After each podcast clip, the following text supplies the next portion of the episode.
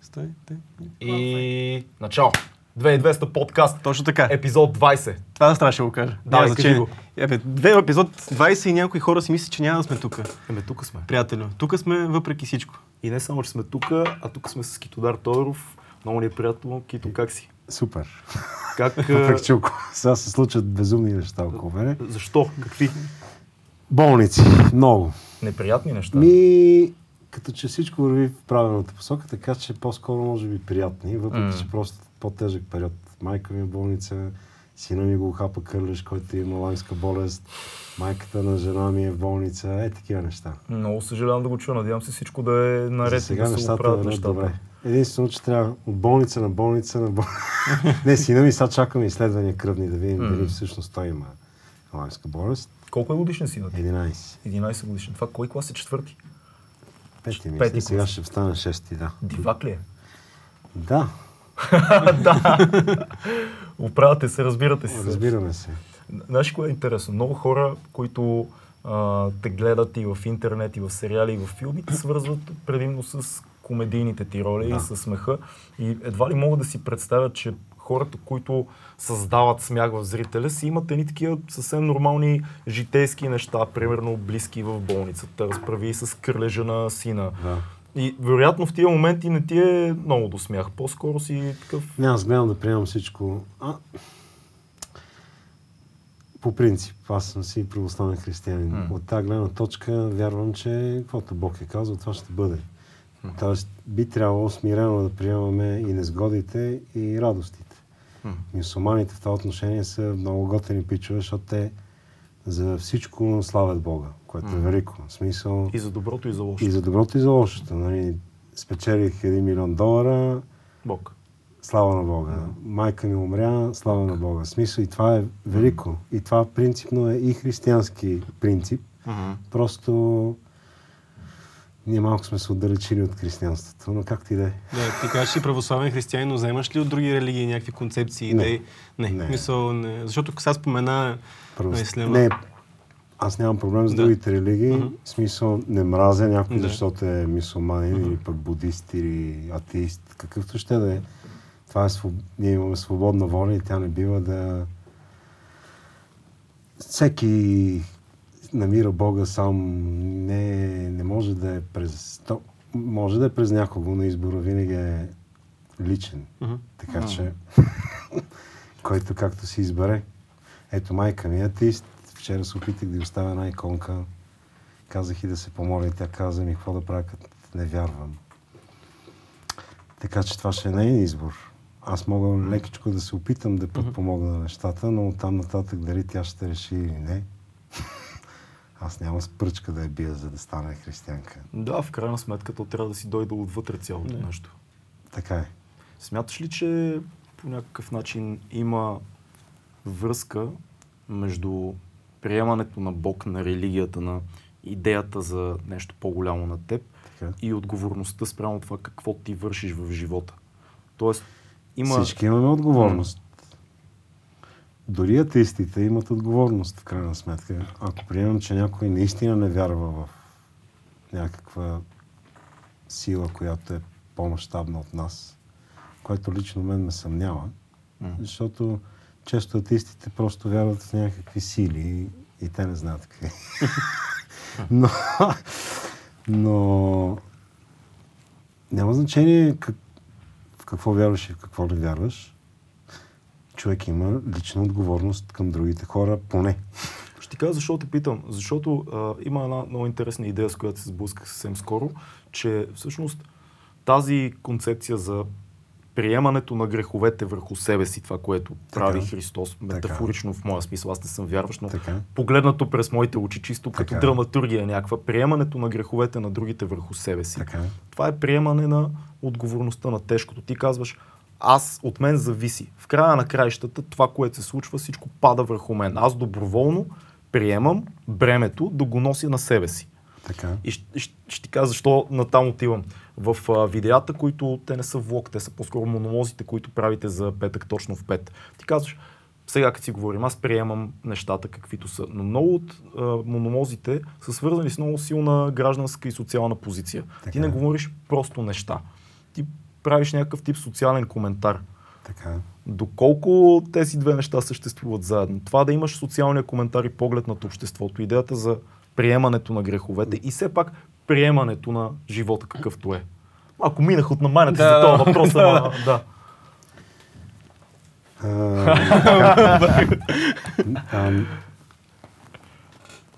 Значи, всеки има лична отговорност. По принцип, ако е вярващ човек и отговорност към Бога и отговорност към другите хора. Ако щеш и отговорност прямо законите, законодателството, правилата и така нататък. И тя трябва да се спазва, иначе настава анархия. Анархията е симпатично нещо, но и там в крайна сметка се стига до някакъв ред, който по някакъв начин най-вероятно се извоюва всеки на някакъв, пак от мнозинството, да кажем. Не знам как би могло да стане при една пълна анархия. По принцип, Христос е взел нашите грехове, защото те са прекалено тежки за нас. Ние сме нищожни като, като сила и като власт върху греха. И поради нашата немощ Бог се е жертвал, за да отнеме тази немощ от нас. Тоест, защото иначе нямаме шанс. Окей. Това е смисъла на, на жертвата на, на Господ Бог. А пък наша отговорността за избора. Защото единственото, което ни принадлежи тотално, това е избора. Ние,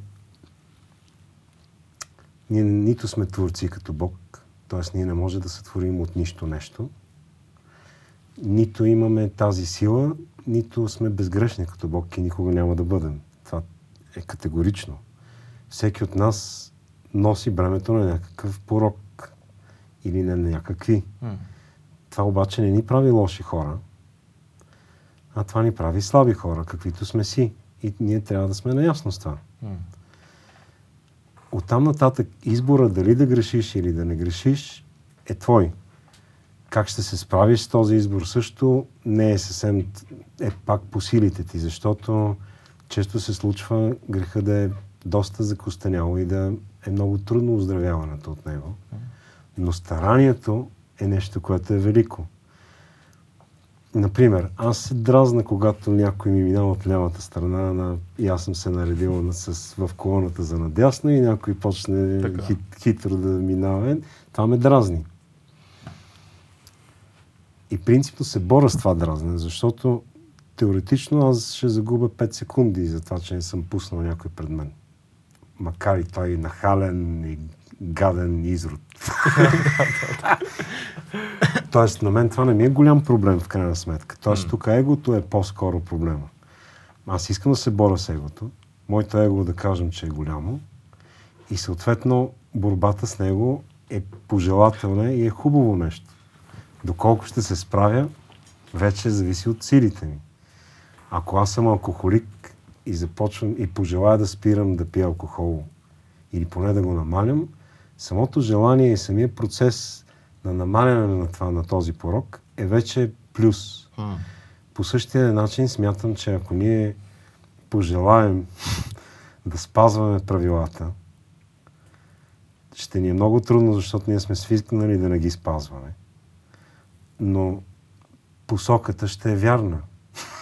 Аз смятам, че по някакъв начин българите са пожелали да вече да не живеят, да не живеем в, в лошотия. И това пожелание само по себе си е хубаво. Дали това ще се случи след 10 години, след 20 години, след 100 години, след 200 години, посоката е вярна. От тази гледна точка аз пък съм оптимист. Въпреки, че напоследък лекичко си мисля, че има някаква човеконенавист, в която ние всички участваме тук в България. Всеки е сам за себе си и никой не обръща внимание на другиго. Има много малко единици обаче, които са доброжелателни някакси на всяка цена, въпреки тази всеобща човеконенавист. Според мен на тях се крепи обществото все още в България, защото ако и тя ги няма, тогава щеше да е много сурово. Например, в болницата, където е майка ми, има едно момиче, което ми помага просто защото тя вярва, че така трябва. Така си мисля аз, не знам мотива и какъв е, но със сигурност мотива и не е защото има изгода от това. М. Защото до сега не е подала такива индикации. И тя някак си обгрижва майка ми, обгрижва мен на добра воля. И това е много важно все повече такива хора да има, защото иначе сме загазени. и, и това пък е нашия избор. Според мен там трябва някъде да се целим. Ние за момента наистина изцяло сме обърнали внимание само на себе си. Дори и семействата ни М. някак си са на втори план. А пък непознатите хора са вече на никакъв план. А пък едно общество се гради на някакви взаимоотношения между хората, които тук липсват. Тук няма съчувствие. Или има, но много, в много малки степени за момента. Но така, вярвам, че хората лека по лека излизат от тая лошотия, която минахме последните 20 на години. Тя не знам откъде точно се породи, може би от страх. Обикновено греховете са породени от страх. Един човек се страхува, че не може да издържи без пари и краде. Един човек се страхува, че ако каже истината, ще има лоши последствия и лъже. И така нататък. Обикновено порока е страх. Много... Тоест, ние трябва да станем малко по-смели и малко повече да си повярваме, че можем да, да живеем нормално. А пък ми се струва и особено сред по-младите хора, с всичките си кусори на новото поколение, ми се струва, че поне пък това има някакво отношение към другия. Има някаква мисъл. Така се надявам поне, че, че ми се вижда такова нещо. При нас тази тема за религията много често се, се повдига и много често говорим и с млади хора по тази тема. И това, което ние забелязваме е, че нали, духовността в младите хора наистина се връща, но това, което ни казват повечето е, ние не изповядваме определена религия. Ние сме вярващи, но Да. не мога да се определя като православен християнин. Мюсюлманин. а, Не съм не ходя на църква, Да. не, не, не, не, а, не, примерно не постя и така нататък и така нататък, поне не по начина, по който религията ни го казва. Да. Какво мислиш за това? По принцип, Христос се казва, че където сте двама в Мое име, вече е църква. Храма е място, където се събират повече от двама християни, и за, да, за да бъдат църква.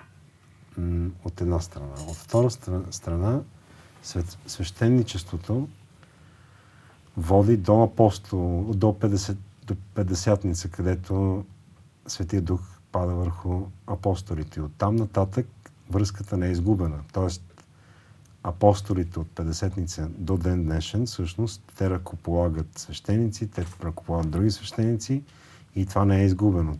Както и в католицизма, така и в православието. Въпреки, че бих сложил обратното. Както в православието, така и в католицизма. То е изгубено при протестантизма по принцип, където пастор може да стане, не знам точно на какъв е принципа, но няма нужда от ръкополагане, доколкото знам. Докато в православието и в католицизма това се спазва стрикно. Също така на апостолите и съответно на всички следващи свещеници и свещенослужители им е дадена възможността да, да извършват таинствата. Таинствата в православието са седем, мисля, не съм много сигурен. Но да кажем вечавка, кръщение и така нататък и така нататък. Евхаристията, което е едно от най-важните неща всъщност. Тези неща се извър- извършват храма. И затова храма и свещенството и монашеството са много важни, защото те пък помнят и те, те имат тази памет на църквата, която иначе може да се изкриви, както се е изкривила по много места по света. Тоест, традицията е това, което е важно. Основата, Ами която не. е ясна. Тя, то не е традиция, М. ами това си е директно поверята на Господ Бог. Винаги ли си бил вярващ? Не, Как се аз станах случи това? е, християнин 88-9 година някъде. На колко си бил тогава? 14-15. На 14-15 си станал Но така християнин. излиза, че да. Това е много странно. Това е в пубертета. Да. Реално и то в един от пиковите моменти. Да. Как се случи тази история? Ами, аз смятам, че от малък търсех Бог М. под някакви форми. И съм минал през различни, доста окултни някои от тях неща. И в крайна сметка открих православието и там бях категоричен.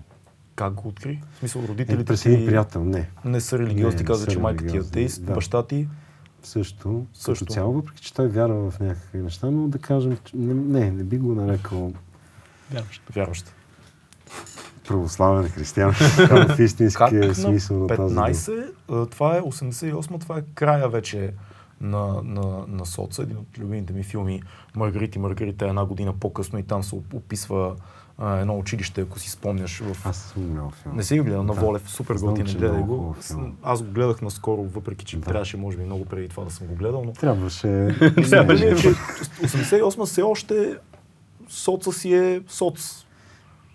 Сега аз Да съм бил на не една съвсем. годинка, Аз ти не имаш казал, че спомени, но 88 соц беше мисълта ми е, че не, не, не е било толкова лесно да, да влезеш в... Коп, такси, Да. Е. което означава, че нали, въвеждаше се частния бизнес по някакъв начин. Тоест вече се виждаше, че системата ще Но от премине гледна точка на други ръце. религия, на гледна точка Също на не беше християнство, проблем.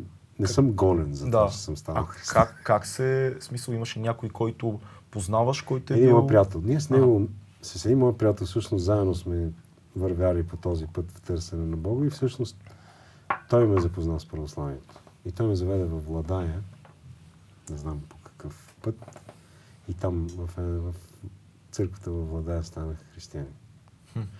След това там се венчах, след това там се върнах към християнството, защото аз не, че не съм се отрекал от Бог, но имах един дълъг период, който бях много нехаен спрямо религията. А пък там пак по много интересен начин пак стигнах до Владая през друг мой приятел. И така свещеника, който е сега там, много ми помогна да се възвърна в традицията на православието. Какво беше нехайството? Тоест, имаше И не ли... ходих на църква, не съм се не съм се изповядвал, не съм се причастявал и то това е примерно с години. Но, но си продължавал да вярваш в Бог. Да, продължавал съм време. В смисъл, пак съм се молил, но не така, както трябва и така нататък. В смисъл, като чистота и както трябва, не като начин. Хм. Има преди, че православието е за мен океан от мъдрост, от знание, от символика, от всякакви неща. До ден днешен може да се изненадам на някое тълкование на някоя притча или на нещо от, от Библията, да кажем, или на някоя мисъл от някой светец и така нататък. Търсенето на Бога е велико нещо. Защото то ти открива неща, които не са маловажни. Иначе ние се ровим в глупости, обикновено. Кой, каква кола си купи вчера, какъв часовник си взех, ако знаеш, телефона ми. Това са тъпоти. М. Наистина вярвам в това, че това са тъпоти. Да. За мен духовното е по-важно. Мен също ме вълнува каква кола карам и смисъл, нали, не е лошо. Лигавя си се с някои неща, но като цяло надявам се, че лесно бих се лишил от тези неща. Или пък не бих страдал, ако се лиша поради някаква причина от тези неща. Така се надявам. Човек се привързва към предметното. Не случайно и тази притча с този богат човек, който отишъл при Христос и му казал, ето всичко правя. Каквото трябва. Спазвам съботния ден, постия, раздавам на бедните. Всичко, всичко, всичко. Какво още трябва да направя? И Бог му казал, аз мен, което е покана лично от Бога да тръгнеш с него. Какво по-хубаво това? Продай всичките си имоти, раздай ги на бедните и тръгни с мен. Това ти е гарантиран рай, нали така? Обаче той се смутил заради богатствата си. Тоест, често земните неща ни отдалечават от духовните неща. Често някакъв предмет може да е, да е причина за раздор в фамилията или между добри приятели. или между, в семейството. Това е невероятно. Особено в България. Мисля, че Навсякъде тук, е така. тук има много... Но примерно братя да се карат за имот, Което е доста често срещано. което е често доста срещано срещано нещо. Или пък семейство да се скара заради кой е изял пъпеша и някакви такива дребнави неща са много тъжни, че се случват изобщо. Но ние сме привързани към предметното много. Има някакъв страх за утрешния ден в България. Според мен това е основният проблем. И основният страх на българина. Че никой не вярва в бъдещия ден. Че той ще съществува. И всеки гледа да се насити днес. Но то е Да по-скоро открадне днес. на Да има, да има днес. Няма сигурност. То това Никаква. е ама, ама това е... Ама то тогава няма край да има. Да. Това е кръг. Вярно. Няма сигурност, значи не вярвам в утрешния ден. Не вярвам в утрешния ден, правя каквото мога днес да се оправя, пък утре ще го мислим. И това няма да има изход тогава никога. Факт.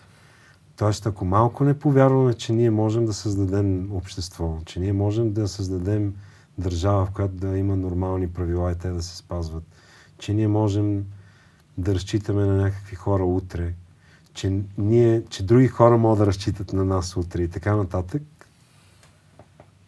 ако ние не повярваме в това, никога няма да излезем от този кръг. Ние вечно ще, просто ще се страхуваме от утрешния ден. И по някакъв начин, може би, народите, които реално са били заплашени от реални природни катаклизми, може би тогава го преодоляват това, като Холандия, например, или държавите, където е минус 40 градуса. Там някакси обществото решава, че тъй като има външен признак и външен проблем, който е по-силен от дреболиите на нашето ежедневие, и някакси тези народи се стягат да живеят заедно и да се справят с проблемите заедно. Те диги, които са строили холандците, за да спрат морето. Тоест трябва да има една голяма цел, която да обедини Така, всички. това е едната теория обаче. Мгм. Другата обаче, баща ми беше в Етиопия преди няколко години и каза, че по м- достойни хора не е виждал никъде по света. А пък той е обикалял много. А там е страшна мизерия. Там е... Това е много... Това, държавата е на плато, високо, няма много вода, няма храна. И е наистина мизерна обстановката. Пък хората са... Вярват в Бога. Те са коп, копски християни. Копти, има Копти, православни, да.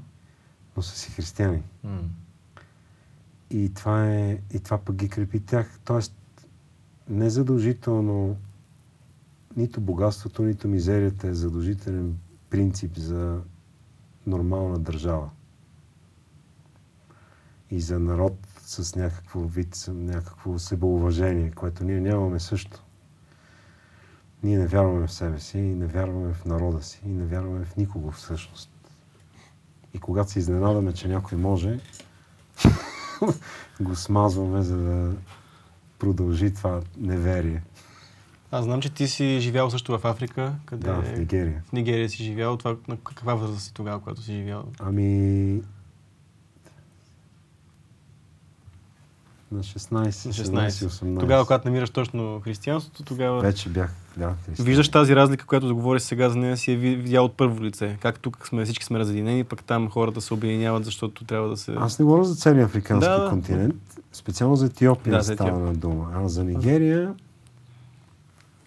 Там пък има друго качество, което тогава ми харесваше. Сега обаче там нещата са малко по-различни, тъй като има Боко Харам, има неща, които са реални проблеми. Както в Сирия има война, това е моята любима държава. Там видях неща, които много ми допаднаха, като, като взаимоотношения между хората. Но според мен там също няма вече да е така, заради тази война, която се стана. Нигерия хората са, бяха много наивни в най-хубавия смисъл на тази дума. Там вярата е наивна и тотална. В смисъл, там няма задни помисли, няма хитруването на, на западния човек. Там хитростта е, пак е детинска по някакъв начин. И това е много хубаво. Тук всичко е много сложно заради натрупването от търговската хитрост на, на, на западния човек. Докато там това го няма и това е много, много готино.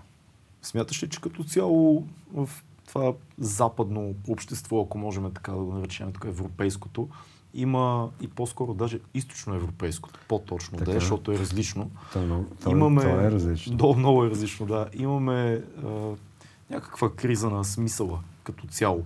Всички Криза са на смисъл има по целия свят, според мен, в момента. Генерално. Генерално има някаква криза на смисъл. Какво мислиш Това за защото нихилизма? се получиха безкрайно много смисли. М. И това до някъде е виновен интернет за това, според мен. Интернет. Ами да, тази, това прем, прем много информация, М. тази прем много информация, която имаме, доведе до неистина. Защото и телевизията, разбира се. Аз си спомням, то беше в един и същи ден, според мен.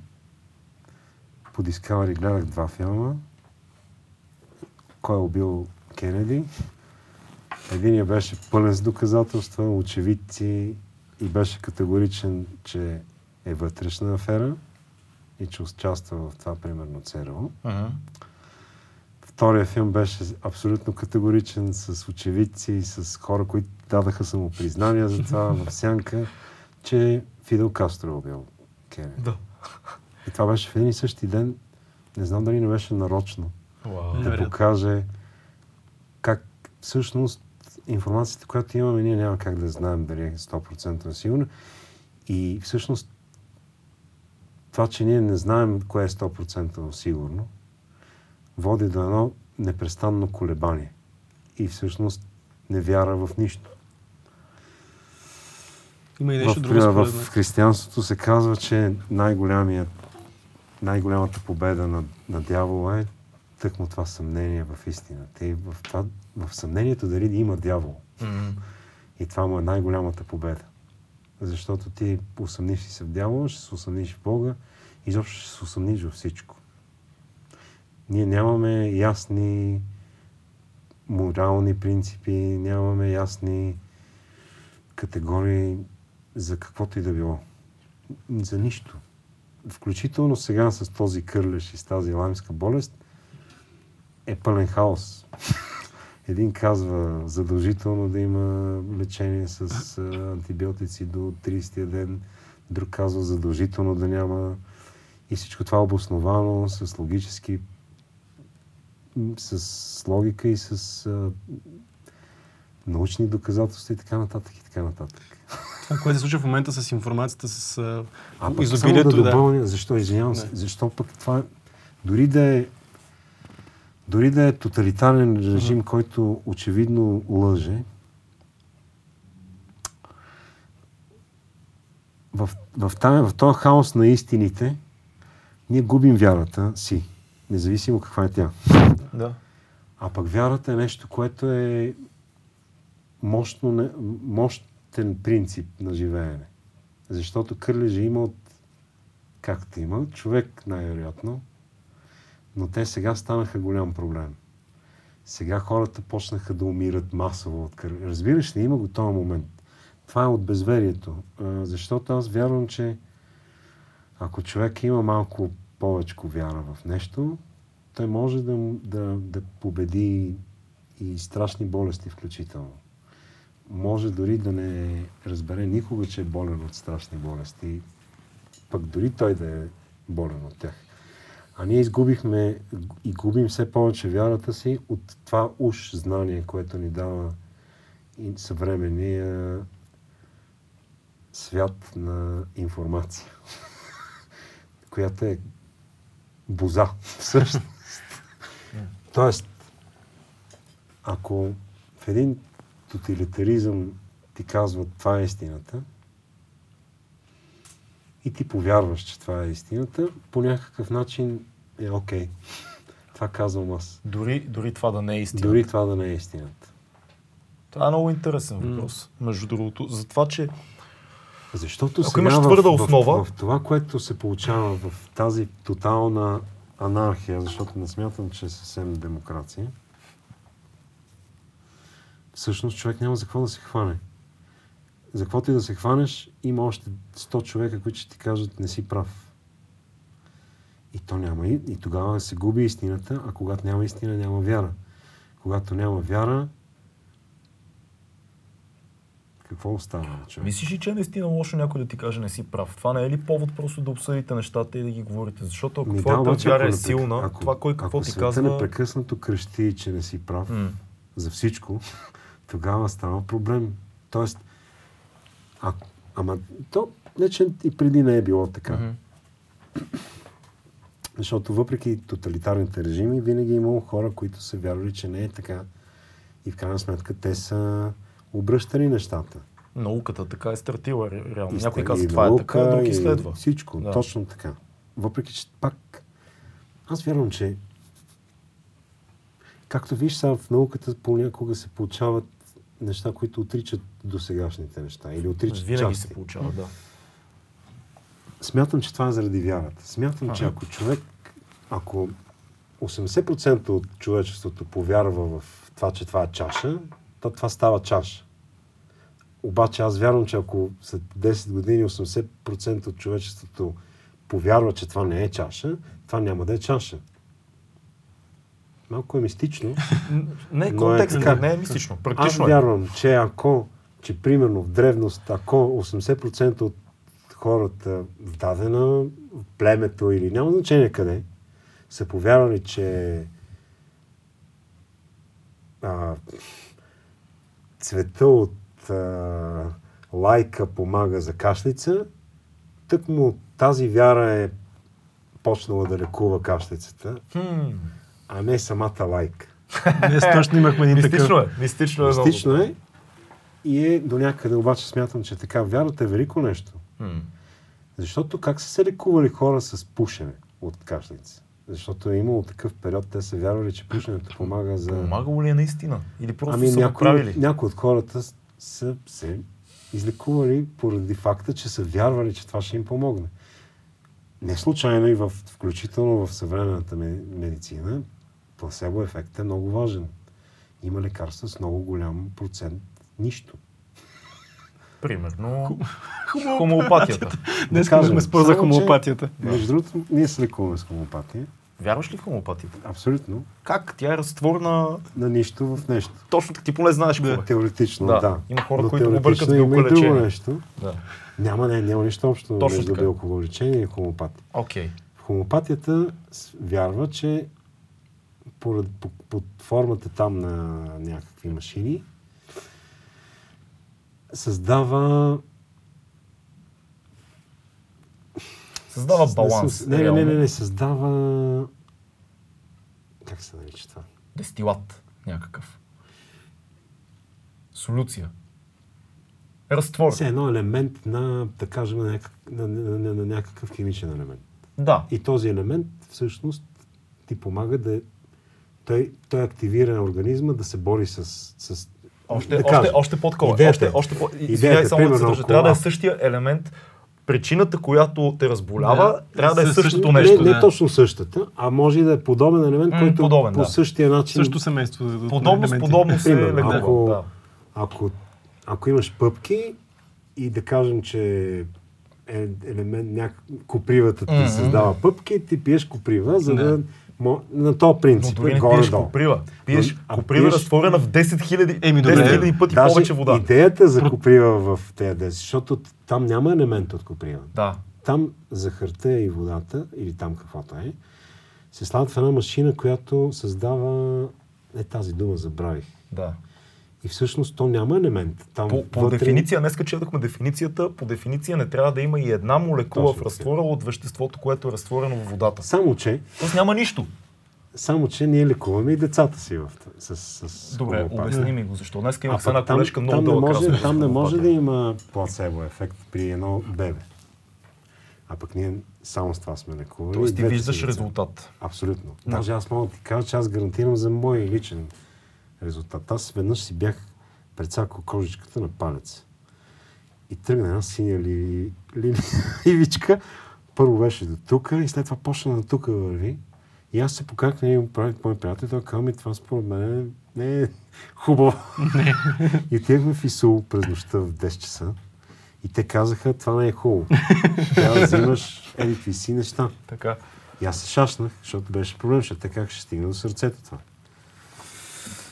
И аз звънах обаче на, на лекарката, която лекува децата ми с хомопатия. Тя ми каза, вземи си еди кое си хомопатично лекарство. Аз Кой взех лекува такива неща с на другия Това е безумно. Беше на половината и след това изчезна. Стига, бе, Кито. Също така си Въпрос, изчакай. Аз си ще, ме, ще, ме, лекувам- ще ме лекувам разбият зрителите, ако не спра тук. Трябва да те лекувам си възпаление с, с хомопатия. Аз самия се лекувам с хомопатия. Възможно ли е излекуването на такива неща да е било заради друго и просто да е съвпаднало с пиенето на а, Освен ако водата? Понеже съм ял черен хляб, е от черния хляб, е възможно. Докторите казват, че се бърка в това след като и поради. Е, Поради това, че съм го пил, нали, съм се оправил и след Да. като пих това и това, че се бърка този термин, така казват докторите Мгм. по принцип, че се бърка това и за хомопатия. На мен ми е трудно да повярвам, Да. че вода, в която Това е. няма нищо, лекува. Аз гледах един филм пак по BBC, който като цяло вървеше срещу хомопатия. Така.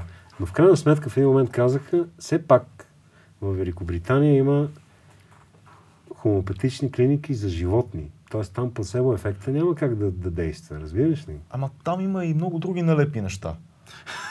Мисля, Е, това, да. че има нещо в Великобритания, не значи, че то работи. Там има всичко. Там, вероятно, има китайски ресторант за индийци. Така е. Би трябвало, просто има неща там. Има различни...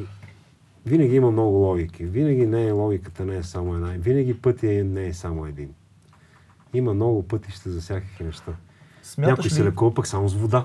Да, което да. има лойка, защото Е, знаеш какво хубаво. е. В смисъл, Именно. Ама и в, хомопата... и в хомеопатията има логика. Тя на теб ти се струва нереална и нелогична. Това не означава, че няма логика. Заради паметта на водата.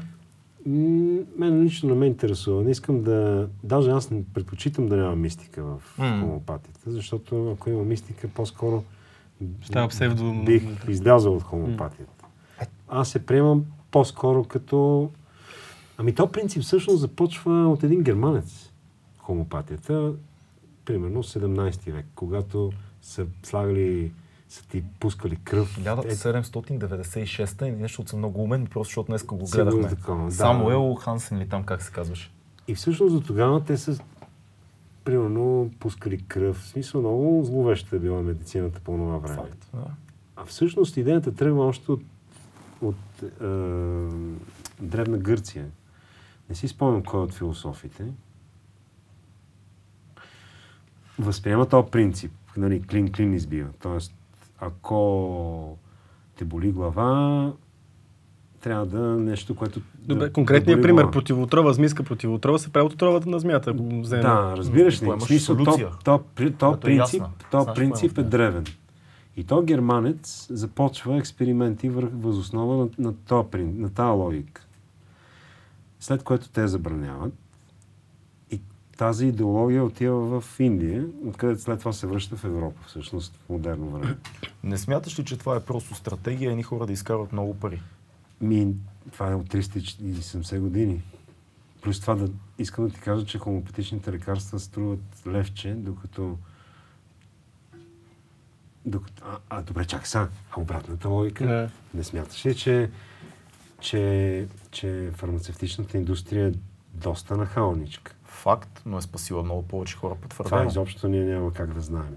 Първо, тя, тя е спасила много повече хора, защото тя е наложена от болници и от така нататък по цял свят. Тя няма как. Няма как един аспирин, който, е разпростр... който има примерно разпространение 50 милиона а, блистера на ден, примерно, да, да не помага на много повече хора. То няма как. Въпросът е, че можеш да измериш това, което го има в аспирина. Каквото и да е, в добро или лошо. Не вярваш в Всеки- измерванията? Не. Този Аз- разговор става все по-интересен и по-интересен от Ами част на мен част. статистиките не ме интересуват наистина. наистина. Това какво значение има? Това е само за да подкрепи теорията ми, че ако 80% повярват в нещо, то ще стане реалност. Статистиката е за това. Ако 80% сега кажем, че е, трябва да разрушим София, за да построим по-красив град, и то ще стане реалност. Ама защо? За какво ни е нуж- нужно? Ама има ли разлика между статистика и измерване? Тоест, ако аз в момента кажа, тук има две чаши с вода. Така? И ще Това дойде е- е... квантов си физик и ще каже, всъщност те не са две, а са пет. Да, Защото всъщност има... потенциала са много. Да. реално. Но, И на кое ще повярваме? А в двете има логики. М. В смисъл, ти отричаш ли квантовата физика? Ма тя работи само на, на, на квантово ниво. То, това е нещо, което много хора Щом забравят. работи нещо на квантово ниво, то работи и на макро ниво. Няма как да не е. Мислиш ли, че хомеопатията и квантовата физика имат общи допирни точки? най-вероятно да. Не съм се интересувал и не съм чел нищо по въпроса, но предполагам, че е горе-долу на подобен принцип. Аз не смисъл, вярвам. че използвам- Не вярвам хомеопатията и мисля, че това е средство да се взимат много пари. да Ма се те не се взимат, пак Бил съм, бил съм на конференции и познавам лекари, които ги канят на тия Аз ще конференции. ти кажа обаче, за да те оборя в това отношение специално Мгм. за спечелбарството, че един мой приятел, много близък, неговата сестра е хомопат. Само, че тя това го прави без да взима пари. И лекува хора без да взима пари. 100% има и такива хора. А, Но като цяло ги идеология е, че по принцип хомопатията трябва да е, тъй като тя на практика няма разход, М. трябва да бъде безплатна. И тя лекува хората без пари. Това Не- би било супер. Ми тя, тя е такъв тип.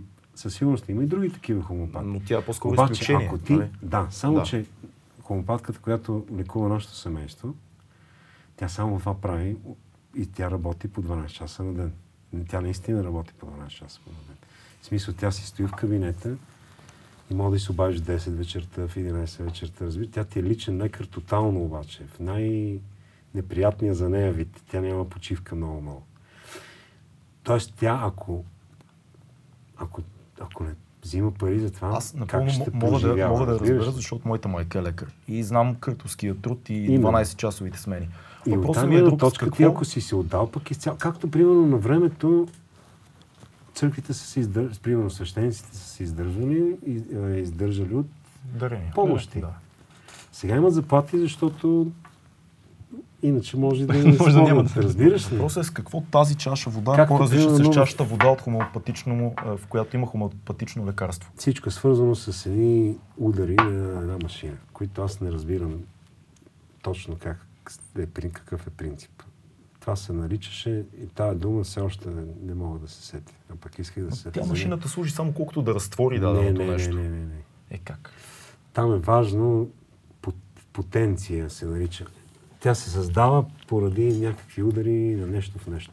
Така е, но в крайна сметка ние не можем да намерим нито една молекула от даденото вещество в водата, след Така като е. било Това, разтворено. ама това, че не може да намерим, означава, че, няма, че няма. Не молекула ми. Хайде сега, за науката в момента Ама чак сега, че да, да, нищо. да.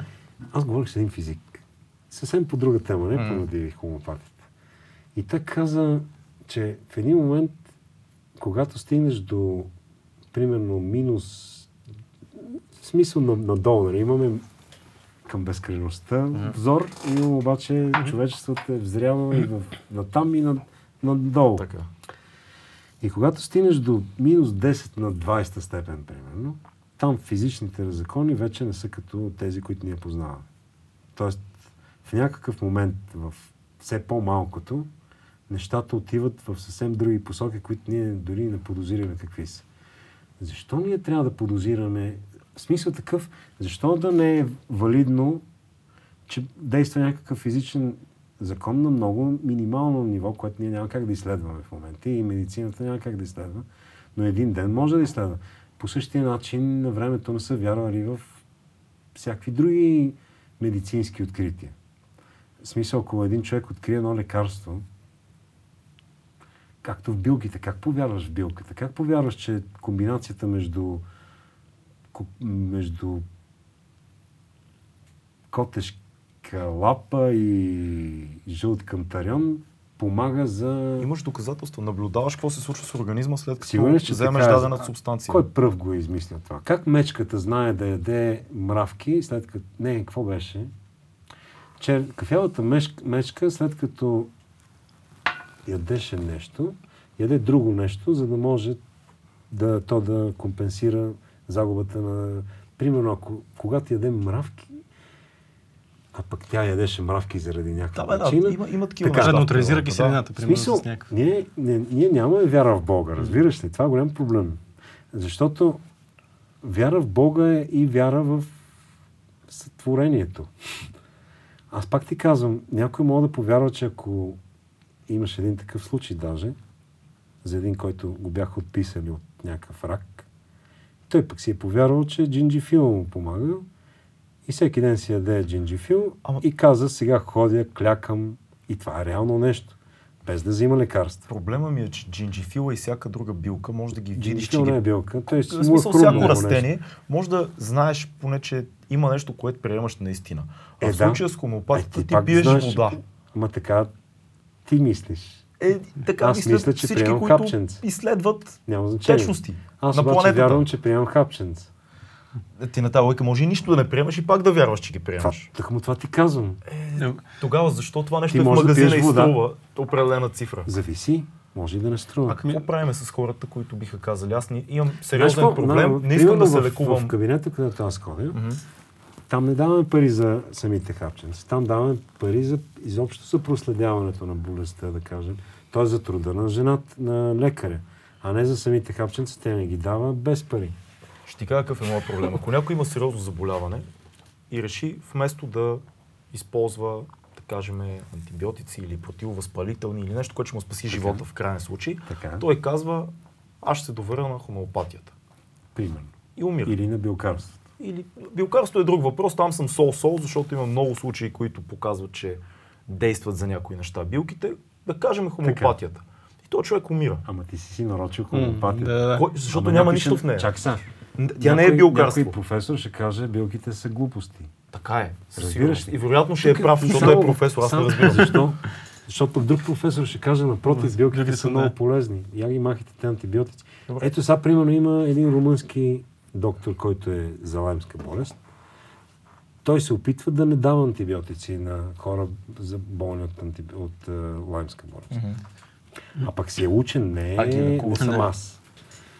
Ами, често дава билки, Напълно е разбираемо. основно за имунната система.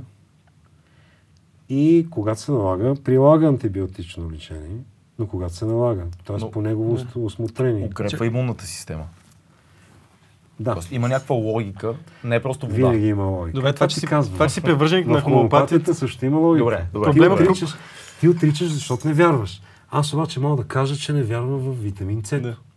И тогава то няма да ми действа, дори да Ами- има качествата на витамин С. Ами не е така, има много неща, в които Не. може да не вярваш, че ще подействат. Ако седнеш Не. и изпиеш едно шише ракия в е момента, ако не вярваш в ракията, ще хване.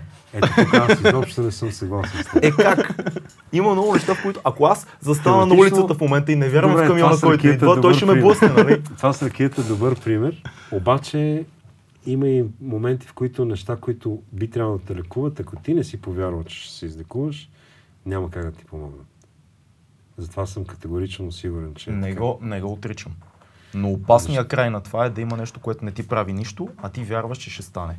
И заради това решаваш да не опиташ Само, нещо, което е по-добрият доказано. вариант е да, да вярваш, че нещо ще ти помогне и то да няма нищо в себе си, отколкото да не вярваш, че нещо изобщо може да ти помогне и да ти дават нещо, което може да ти помогне. Не съм сигурен, че вариантът да, да в няма това. нищо в него е добър, ако си закъсал. Ми зависи. Защото в крайна сметка един от най-богатите хора опита всякакви неща и умря. Да. То- Но той Няма- направи доста неща и доста поживя, нали? След Няма като... значение. Да, така е. А проблема според мен на Орлин Пак е, че... идваме до... Пак Да. опираме до вярата. Защо хомеопатията и В крайна... вярата са... Не, не, няма нищо Да. общо. Но, но, но в крайна сметка има много хора, които пък не са се лекували никак. И са се излекували с вяра. Има и такива, които са умряли заради това. Как зна... зна- Знаеш, че по принцип моя организъм с твоя и с неговия е, имат разлики, които на него ще му подейства жълт кантерон, на теб той няма да ти подейства, но ще ти подейства тетрациклин, а на мен ще ми подейства 10 дни на морето. Със сигурност. На тримата ще ми се стрези добре. Това последното на тримата ще ни е много добре. Да. Може на теб Да. да не пие, защото слънцето заради твоята кожа няма да, Да. действа и тъй като не си взел антибиотик, ще умреш. И те три логики, ние няма как да сме съвсем... Мен много ме впечатли, че принципно в Великобритания Мгм. говорим за докторите, които са си с степен доктори, не за хомопатия, ами докторите, по принцип винаги разговарят с теб за семейството ти, за сънищата ти. Това е супер. За... Защото как така аз ти давам да пиеш тетрациклин без да те познавам. Да, ама това е холистичен принцип. Това не е... Ама той е изключително важен. Да, да, но е различно от хомопатията и други Няма такива неща. Хомопатията обаче също те разпитва. Там има едно интервю, Мгм. в което ти трябва да влезеш какъв е човек. Врачките също го правят. Така е. Те И на, принципа вярва- на хомопатията работят също. Не, на принципа на... Ще ти на... продадем надежда в балон. Ами, няма значение. Медицината е същото обаче. Мислиш Все пак, в дълбока степен, Не. да. Защото ти ако не вдъхнеш вяра в този човек, че ще се оправи, О, безспорно. дай му, ако щеш, няма вълшебно средство за оправяне. Това е Абсолютно, абсолютно е вярно това. Тоест, принципите по какъв начин ще лекуваш някой, аз мога да го изправя него само с думи в крайна сметка. И все пак, не би ли избрал доказания принцип? Не. Не. Искам да От това, попитам нещо. Знаеш ли защо? Искам един въпрос, аз искам да ме... Защото мен ме е яд на, мен ме е яд на, на фармацевтиката. Защото тя пък е свръхнагла. Тя е по-нахална от, от производството на, оръж, на, на оръжение бизнес. Абсолютно, Това е- абсолютно съм съгласен Мен с това ме което дразни. И аз, аз съм убеден, и не смятам, че е конспирация, че, че пък фармацевтиката прави така, че да се купуват още повече лекарства. И това няма да има край. Да не говорим, че от лекари знам, че по принцип, в Вярно. крайна сметка, и за да докажа пък теорията си, че човек е нищожен и че без упование в Бога и без вяра няма как да станат нещата, в крайна сметка сега се стигна до моменти, в които а, разни, не вируси, ами парази, паразити и вируси са почнали да се хранят с антибиотици. И има случаи, в които е това. огромни дупки стомашни се получават, защото и те дават все по-силни и по-силни антибиотици, защото поради нашата немощ. Да. Защото ние не вярваме. Каквото и да измислим, ти гледа ли този филм Къщата, която Джак построи? А, не, не съм. велик филм на Ларс фон Триер. Това ми е Това е последния. последния Да. филм. Там стана, там според мен основната тема е, че, че когато човек реши, че е божествен и че се обожествява, създава грозота и смърт. Това е. И ние, каквото и да създадем, и най-великото изобретение на човека, винаги в крайна сметка е водило до, до грозота и смърт. А не мислиш, че това е малко едностранно? Защото, окей, Малко много, едностранно. много наши изобретения водят до грозота и смърт, но много Особено в началото. И, да, особено в началото. Особено в но, началото. но много спасяват животи. Но Много са причината сметка да живеем в момента. Ето, антибиотика ще се изтърка един ден. Той ще, 100%. той ще стане... Абсолютно. Аз, аз имах много, проблемен. имах много ск- скоро една история с антибиотики и ми излезе някакъв обрив ли какво беше там от един антибиотик, така че мразя ги, Ами не не, ги просто, пия, освен просто ако има едно пренасищане. Ние, ние по-човешки решаваме, че нашите човешки изобретения са съвършени и в един момент това се оборва. Може да е след 50 години, може да е след 100, но това се оборва, че не е вярно. Въпросът е дали И това е гордост. алтернативата е судонаука или алтернативата е просто по-добра наука. Ами, зависи, защото в крайна сметка много хора, които са обвързани с науката, също вярват в хомопатията. Има доста такива. Има доста лекари, които предписват. Даже един мой заболекар Между другото, на за много, пример на за много тях един... им плащат, ходят по кабинетите и, и остават Те, но- неща, разказват ги на вечери, на плащането конференции. е същото Да, и да, с правят другите го, лекарства. абсолютно, Тоест, безспорно. разлика тук няма. Не го, не го казвай все едно, само едните го правят. Не, и другите го правят. Ама не виждам Ами да. защо трябва да има състезание между едните и защото другите. ти не вярваш в едните. Оттам идва твоя проблем. Ти казваш, едните са лоши и, и те подкупват, за да им даваш лекарства, но другите правят абсолютно Не. същото. В смисъл тези, които продават лекарствата си, да кажем, в една бюлетина тая година ще пише, че не бива да се дава аспирин байр, другата година ще се казва, трябва да се дава аспирин байр. Това също го гарантирам, че е вярно. Абсолютно. Но знаем, че е аспирин и той влиза в тялото ти. Да, само че знаем, че една година е вреден, една година е безвреден. Това е отделен въпрос. Той е като с захарта, с мазнините, с всички е. неща. Това е Точно. наука, тя се променя. Не, не се променя. Там има пари. Окей. Същото, Не е това спора. същото, за съжаление, Да. влиза и в хомопатията. Но хомопатията дълги години е била не на този принцип. Стотици години не е била на този принцип. Тоест тя е била вид лечение, което не е било вкарано в индустрията. Това е все едно да кажем, че не трябва да има а, инди, а, такъв а, независимо кино, защото то не е Е, как ще? Еми защо не, няма на нищо подобен принцип паралел? е. Напротив, Независимото кино е това, което движи киното напред генерално. Само, че ако няма, ако няма пари в независимото кино някакви, то няма да има такова кино. Кито. Пример ти давам. Ако аз те заведа на кино Така. и екран остане празен и бял в рамките на 2 часа, Така. и аз ти кажа, това е моя независим филм, Така. има два варианта. Единият ти да си много артистичен и ми кажеш, ела, пич, доста смело. Така. Другия да кажеш, Че какво пич, за няма, няма филм. изкуство? Чакай, чакай. Другия да кажеш истината, такива. истината, няма филм. Нали? Така. Същото е и с това лекарство. Ама това Аз ти вярваш, казвам, че е така. Чаша Ето, вода. ама ти вярваш, че е Стига така. ти няма да си представиш Това е едно да видиш една картина, в която цялата е черна и има едно бяло петно, защото има такава картина. Добре, аз се кефа и на Ротко, и на 50 Джаксън. Полък. Ясно. Единия ще каже, това е бяло нещо замърсено в, на черен фон и не е картина, друг ще каже, напротив, това е изкуство. Зависи от вярата на човек.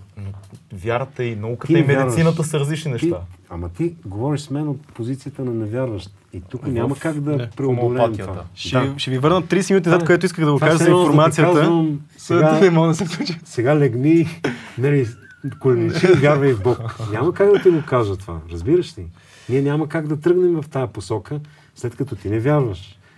Няма как да, да накарам майка ми да се моли на Бог, при условие, че тя не вярва. Разбираш ли?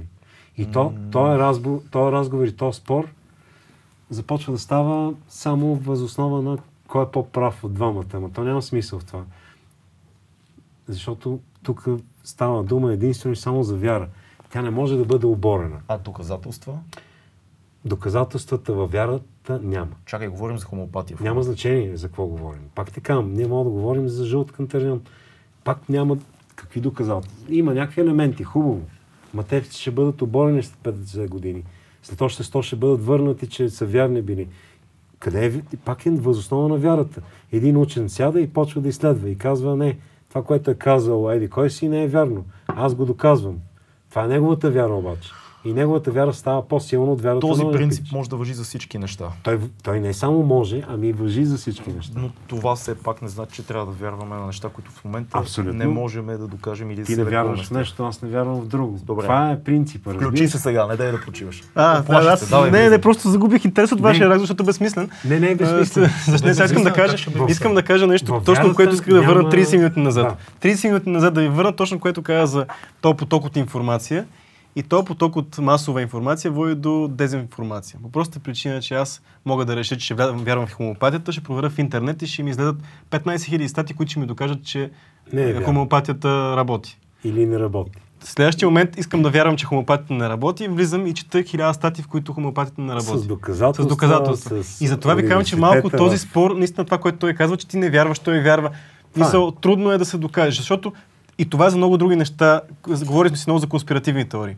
Ти в момента, когато се решиш, че Че някой Кенеди, преследва. или че, не, примерно, че Кенеди е бил убит от, от Кастро. Ти намираш 3000 а, източника, кой е доказателства. И Следващия момент кажеш, реш... Точно. Намерих истината. Истината тази- е, че Фидел Кастро то- е убит, точно, точно. убил Кенеди. И толкова много информация и информация за всичко, и вярна, и невярна. И ти се губиш в този поток и ставаш дезинформиран. Ами аз по-скоро намирам плюс в това, защото реално е много лесно през 1796 ти да изградиш нещо като хомеопатията. Много е трудно през 2019, Ама когато има толкова са много... изграждали медицината и Факт, но фармацевтика. Е много трудно нещо такова Ама да тя е била на подобен в принцип. момента. Защото много лесно хората могат да си обменят информация и да кажат, окей, това е нещо, което преди е било, Пак сега сме ти пак че е тръгна- иллюзия. Пак тръгна от позицията на човек, който не вярва в нещо.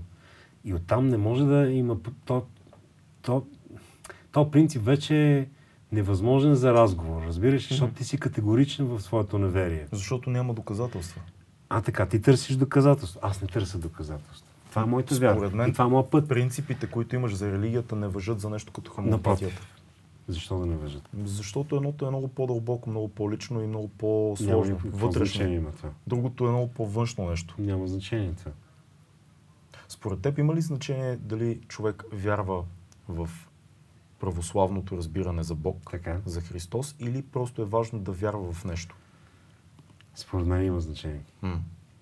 Обясни ми го. Ами, има догматика, която е много важна и горе-долу ти показва пътя. Не горе-долу, ами категорично.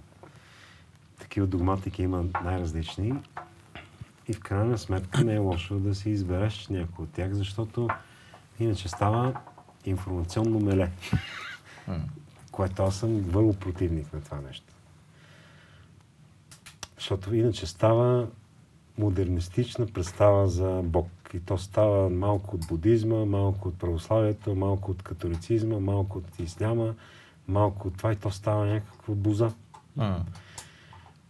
Като цяло. ако, а ако е само една от другите, ако си само чист будист, примерно. Ми, по-честно е. По-често. Аз лично смятам, че, че православието е верният път към, към Бога, но допускам, че, че, че будисти биха се спасили. Не, или че и мюсюлмани биха се спасили, или че атеисти биха се спа- спасили. Даже допускам, че Бог е толкова милостив, че може айде да не кажа, че всички хора, но е възможно дори и всички хора да, да бъдат спасени. Но това е малко крайно. Какво е спасението? Вечен живот в рая. Буквално. Буквално. Хм. Тоест, вечно удоволствие от, от живеенето в, другите, в друго измерение. Това винаги ми е било много интересно и с Крис Захариев си говорихме доста неща, свързани с религията. Той също е вярващ християнин. А, окей, ако точно това не сме се Той- говорили с него, друго нещо го питах, което ще питаме Кито след малко, но ако приемаме, че за всеки идеята за а, вечен щастлив живот, щастието за мен е едно, за теб е друго, как, се, как би се получило това, че всеки да е И доволен? пак има различни пътища. М, Има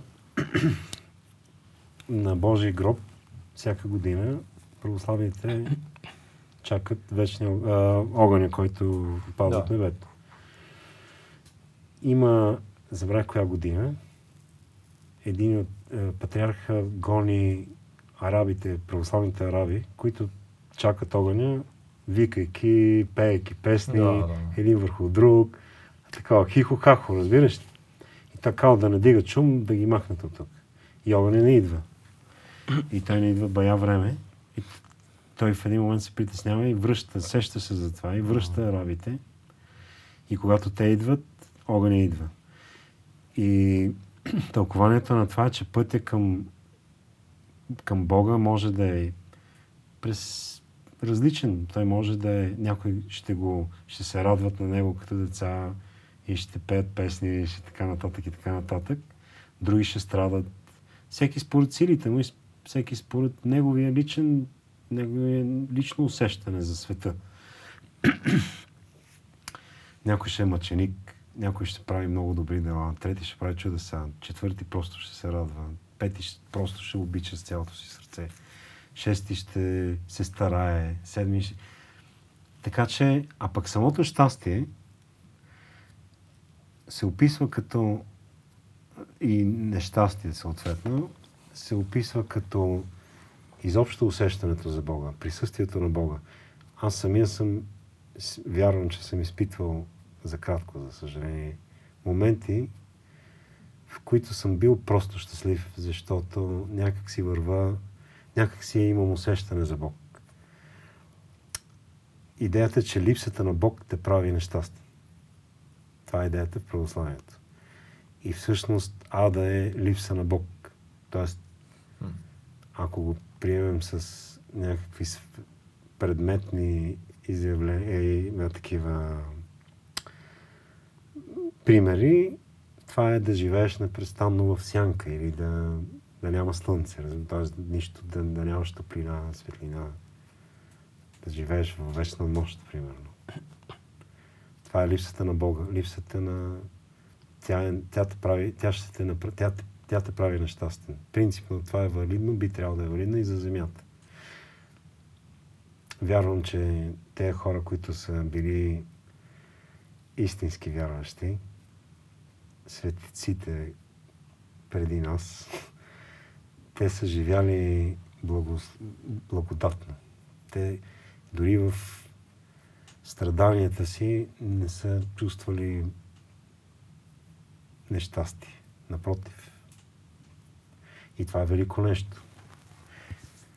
Мен много ме впечатляват мъченическата смърт на Свети Георги, да кажем. Както и на повечето мъченици, които често са се молили за тези, които ги екзекутират. Както и самия Христос. Те не знаят какво правят. И това е с любов към тези хора. И това е велико. И там някакси как да победиш такъв човек. Имам един цитат за тебе, който скоро чух в една лекция на Джордан Питърсън, който много ми направи впечатление. Аз не съм вярващ, но цитата е много интересен. Мисля, че го бяха питали и Филката ще ме поправи, ако бъркам цитата. Питаха го, вярваш ли в Бог? Да.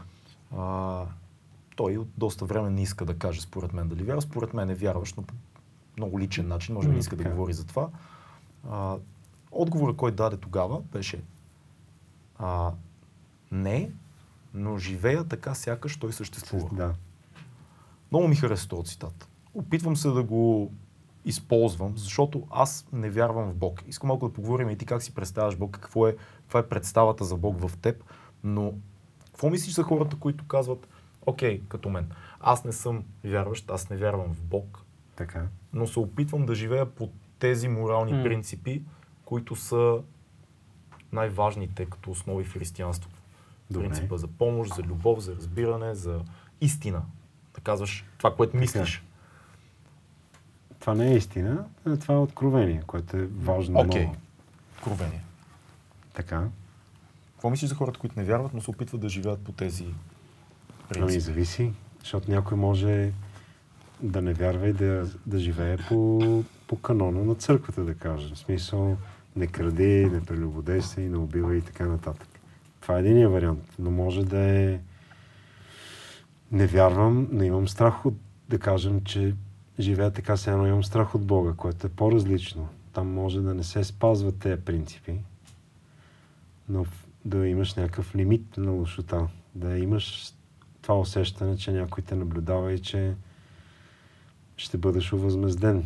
А идеята не вярвам, но смятам, че тези принципи ще направят живота ми по...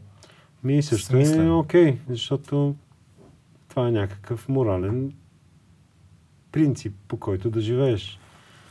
Той не е лош в никакъв случай, дори, да, дори за невярващ човек. Така че спазвайки такъв морален принцип, със сигурност не вреди на никого. Което не е лошо.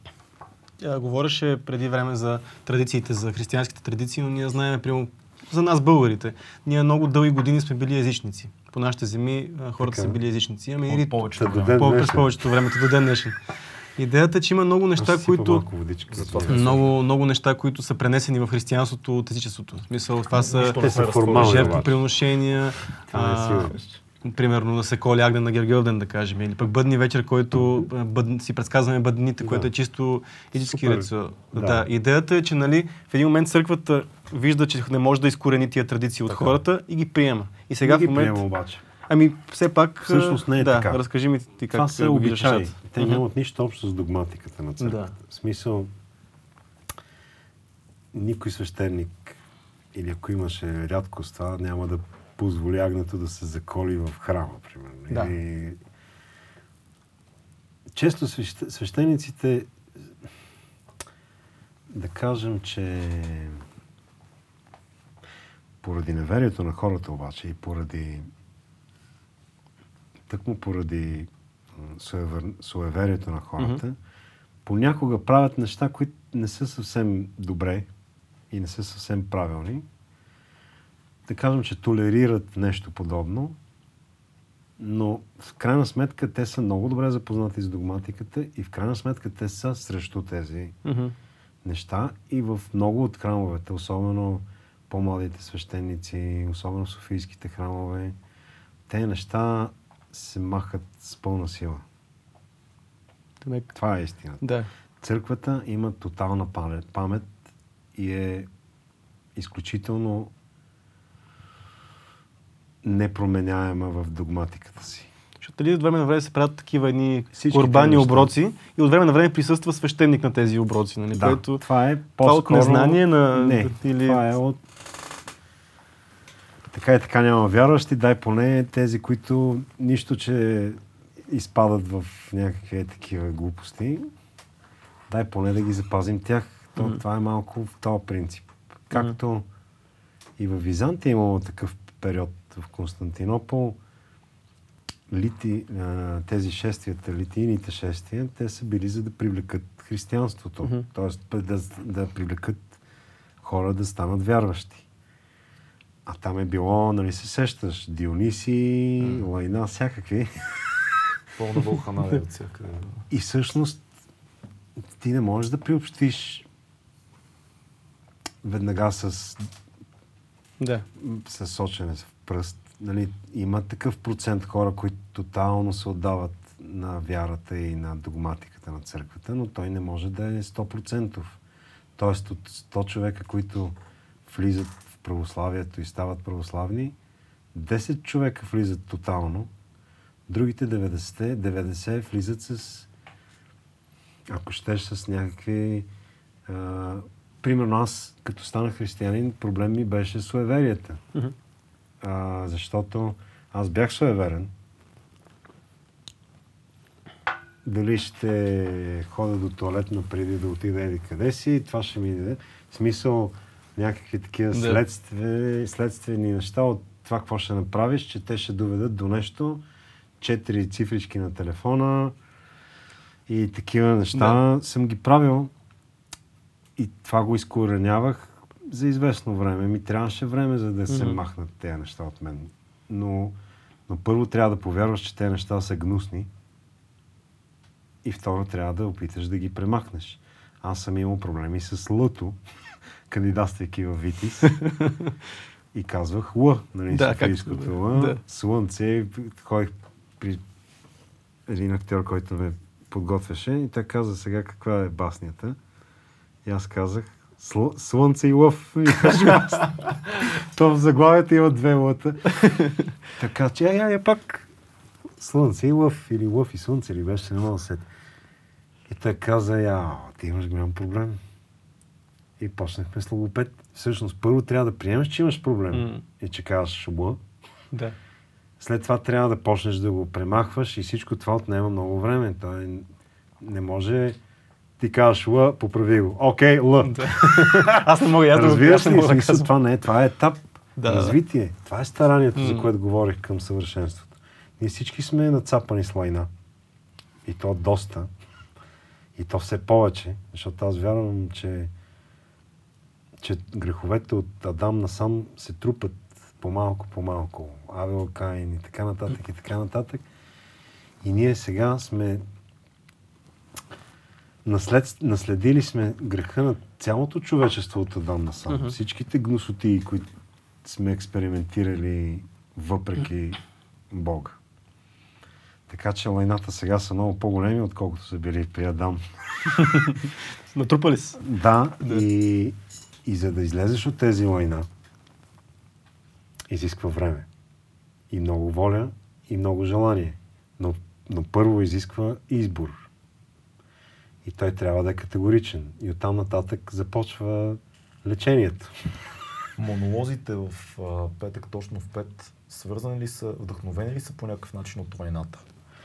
Често. Защото ти си автор, реално ти не си Да. просто актьор, който казва текстове. Вие заедно с Лъчезар Аврамов заедно да. работите. Не само. Мгм. Ползваме често и, и чужда литература. Мгм. На Станислав Стратиев сме ползвали поне пет неща. Как се случва, как се случва творческия процес? Много а, оператора ни е писал сценарии. да.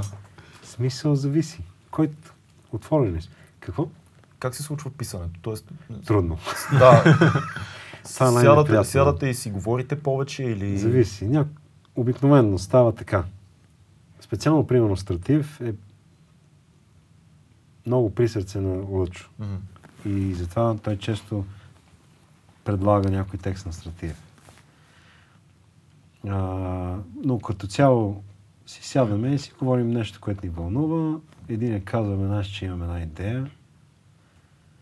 Вчера ми се случи нещо. А, това е хубаво, аз че мога да го направим така. Горе-долу на такъв принцип. И след това някой трябва да седне и да го напише и това е болезнено.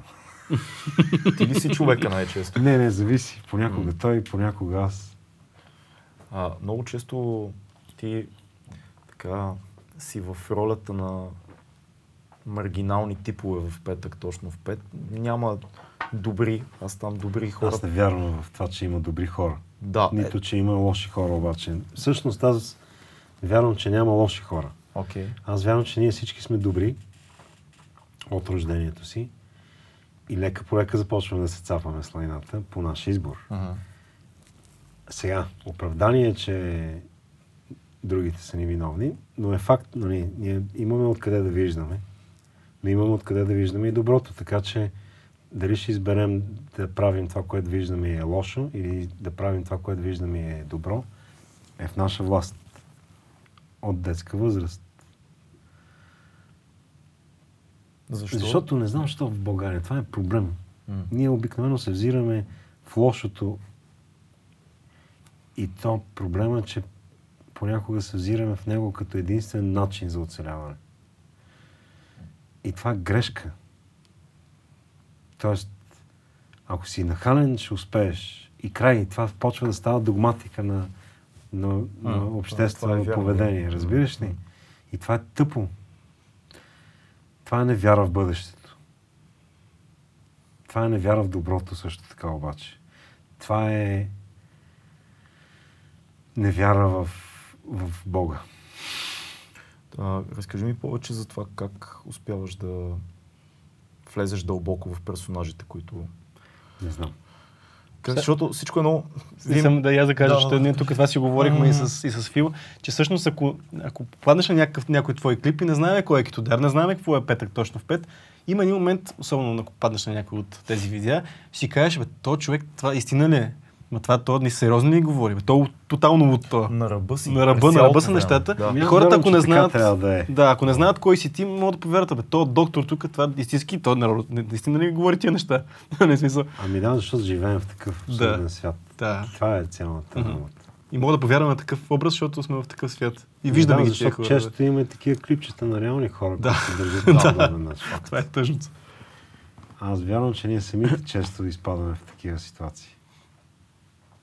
Привличат ли те а, злодеите? Лошите персонажи? Да, защото вярвам, че те са посочени с пръст нечестно. Хм. И, В смисъл. Аз не виждам разликата между Дарт Вейдър и Люк Скайлокър като, като желание за власт. Айде не е между Люк Скайлокър, но между Дарт Вейдър и Лея. Мгм. Те искат едно и също нещо власт. Да командва, да. Едната искала да бъде а, вид демокрация или там каквото ще да е, пък другия е бил диктатор. Едно и също обаче, според мен. Защото и средствата са едни и същи.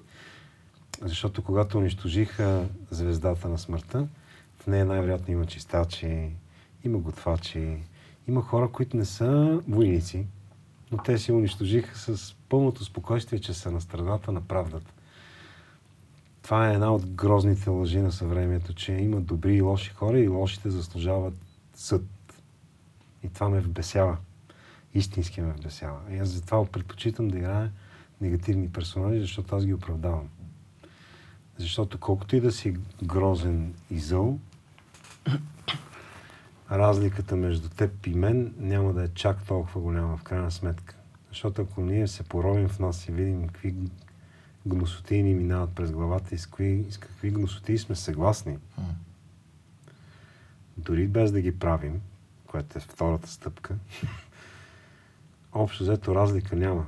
Защото и на мен ми минават грозни неща през главата и, и се опитвам да не ми минават и да забравям за тях бързо, но ми минават. Някой беше Това не казал, означава, че... трябва да вляза в затвор за това. Да, и, абсолютно. и в крайна сметка обществото има такъв крехък баланс. Защото ако аз реша и почна да крещя и да чупя камери, стъпката за това е едно решение мигновенно. Наистина е така. Мгм. Стъпката да убиеш някой е много деликатна. Той е като да ходиш по много тънък лед. Стъпката да излъжеш някой е същото. И ние всъщност живеем в... Ако така погледнем нещата, ние живеем в вражеско... В, в много зловещо вражеска среда. Откъдето от всякъде дебне смърт, лъжа и грозотия, разбираш ли? И това ще... И това, ако така го гледаме обаче, което не е далеч... Имат възможност за такава логика, е страшно и то е неприятно, че изобщо трябва да мине това през главата. Много по-хубаво да вярваме в доброто и в Бога и че да вярваме, че ти можеш пък вместо да станеш и да ми забиеш нож в главата, защото наистина е възможно това да се случи и то става за секунди, ще ми помогнеш да ще ме питаш как съм и имам ли нужда от нещо, например. И по-важно е да вярваме във второто, а не в първото. А ние повече вярваме, че, че ни дебне зло от всякъде. Не щем да повярваме, че колкото зло, толкова и добро има на този свят. Въпрос на, на фокусиране. А ние се фокусираме само върху лошотията. И това е проблем. Мен винаги ме е изумявало а, нещо. Ти каза нещо много хубаво. Аз винаги се опитвам да харесвам повече, казати, да играя а, по-негативните персонажи, защото истински, искам да ги разбера, да ги Истински оправдая. хора. Ами да, Защото всички имаме това нещо в себе си. точно така. И на Всички мен... сме страдали заради нещо Да. и ако малко сме се били изпуснали, ще не сме да направим зловещи неща. Всеки един от нас наистина е много деликатно. Тоест важно е всеки да осъзнае капацитета си за зло. И слава на Бога, оттам нататък. И за и капацитета за добро обаче. И за това да спреш злото. Защото разликата между мен и един човек, който е убил пет човека, е, че просто слава на Бога не съм, го, не съм направил първата крачка. Защото тя наистина е възможна. Аз имам два случая, в които съм бил на ръба. Пада ти предето и не знаеш какво вършиш. С приятел при това. Все приятелите го Да, отнасят да. обаче, Ами да. се стигне до тия неща. Така е. И наистина в такъв момент си казвам слава на Бога, защото можеш да съм в затвора сега. Ние всички сме немощни, слаби и немощни. Това е, трябва да сме наясно с този принцип. Затова трябва да прощаваме, затова трябва да се опитваме да правим добрини, за да могат те да се умножават, а не да правим лошотия, за да може тя да се умножава. Да, но хубаво да знам, че ако се изтървем, ако Защото не другия вариант контрол, е страх, другия вариант е диктатура. ако не погледнем в себе си, ще стигнем много лесно. Крачката към злината е много лесна за всеки. Така е. И ние много обичаме, аз и за себе си съм си го мислил това, много обичаме да си разказваме приказки в ума си, в който ние винаги сме героите. Да. Ние винаги сме добрите. Всеки един от нас си казва, ао, нацизма, какво лошо Да, нещо се да, е да. случи в Германия. Ако аз бях там, аз щях да, да- аз щях да съм този, нали, на, на Хал Хитлер, на Да там не си а, вдигам манифестациите, ръката. аз щях да съм герой, аз нямаше да си вдигам ръката. Да. Истината е, че най-вероятно Изобщо не се знае. По-вероятно Вероятно е да даже да си този, който е бил заедно с цялото стадо и да си Да. този, който е заклеймявал и евреи и всички останали и да подкрепяш масовото, защото е много трудно да бъдеш единица. Страха е зловещо нещо. Да, абсолютно. Кой, кой ти е любимия злодей в киното на тебе? Един от няколко любими злодеи да ми кажеш. Ей, точно това ще си мислих да... Дарт Вейдър ми е един от любимите Супер злодеи. злодей. Аз не ги наричам злодеи обаче. Е, любим ми персонаж. Да. Лошия лейтенант ми е друг любим персонаж. Като него не го окачествявам съвсем целенасочено като лош, защото той пък всъщност целият филм е за прошката и за покаянието. Мгм. Защото той се покая и му беше простено. И затова си отиде там, където трябва да отиде. Но със сигурност е един от най-злите, злите Злите. хора в киното последните 30-40 години. Кой? Лошия лейтенант и то първия. Защо не е но... Защо? Ами, защо? Защото... Напротив, точно това е великото във филма. Супер е. Аз много Защото харесвам Абел Ферари филма е падаше много хубав. надолу, падаше, падаше, падаше, падаше, падаше, падаше, Мгм. падаше. И накрая не разбра монахинята, защо трябва да им прости на тези момчета. Това той през ум не му минаваше. Как е възможно някой да прости? Държето, в което се намираме ние в България. Ага. Ние не, не, през ум не ни минава как да простим на комунистите, как да простим на Америка, да простим на Англия, простим на. Русия, да простим на Турция, да простим на Гърция. Това не ни минава през акъла. Ние всичките връждуваме срещу всички. И няма прошка тук. Тук има категорично не, както ти даде спрямо хомопатията. Не. Не. Няма друго, освен моето мнение. И точка по въпрос. Какъв съм си аз. Всички сме така, в Да. една или друга форма, в крайна сметка сме всички така.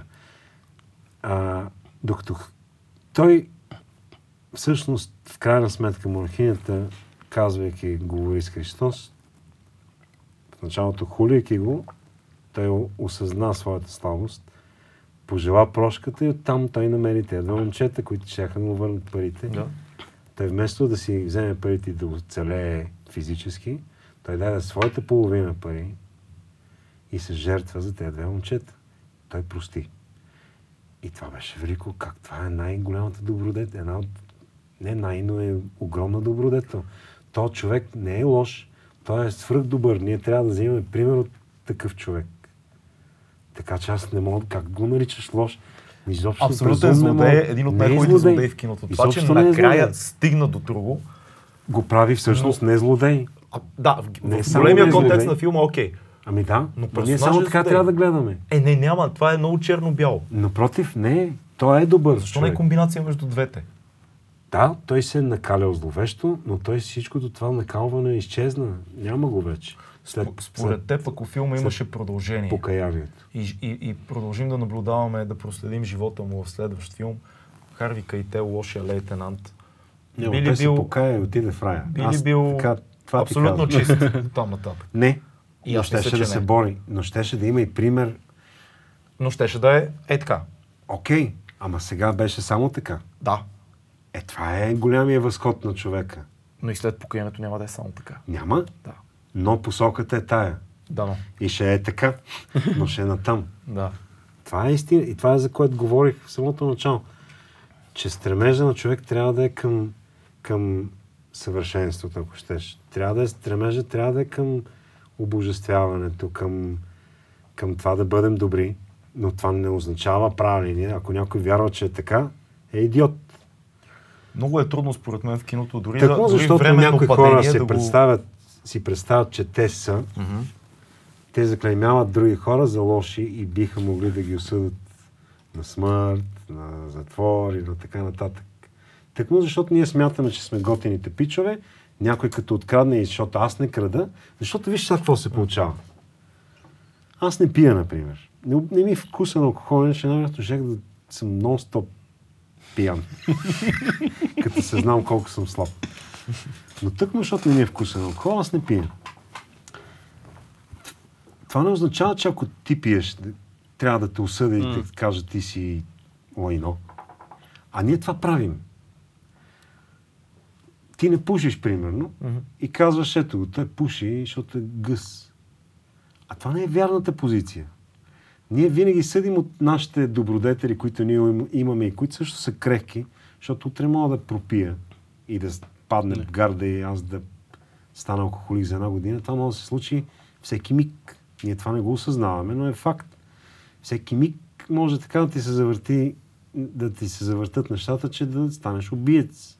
Всеки миг. Всеки миг може да, стане, да станеш лъжец и така нататък.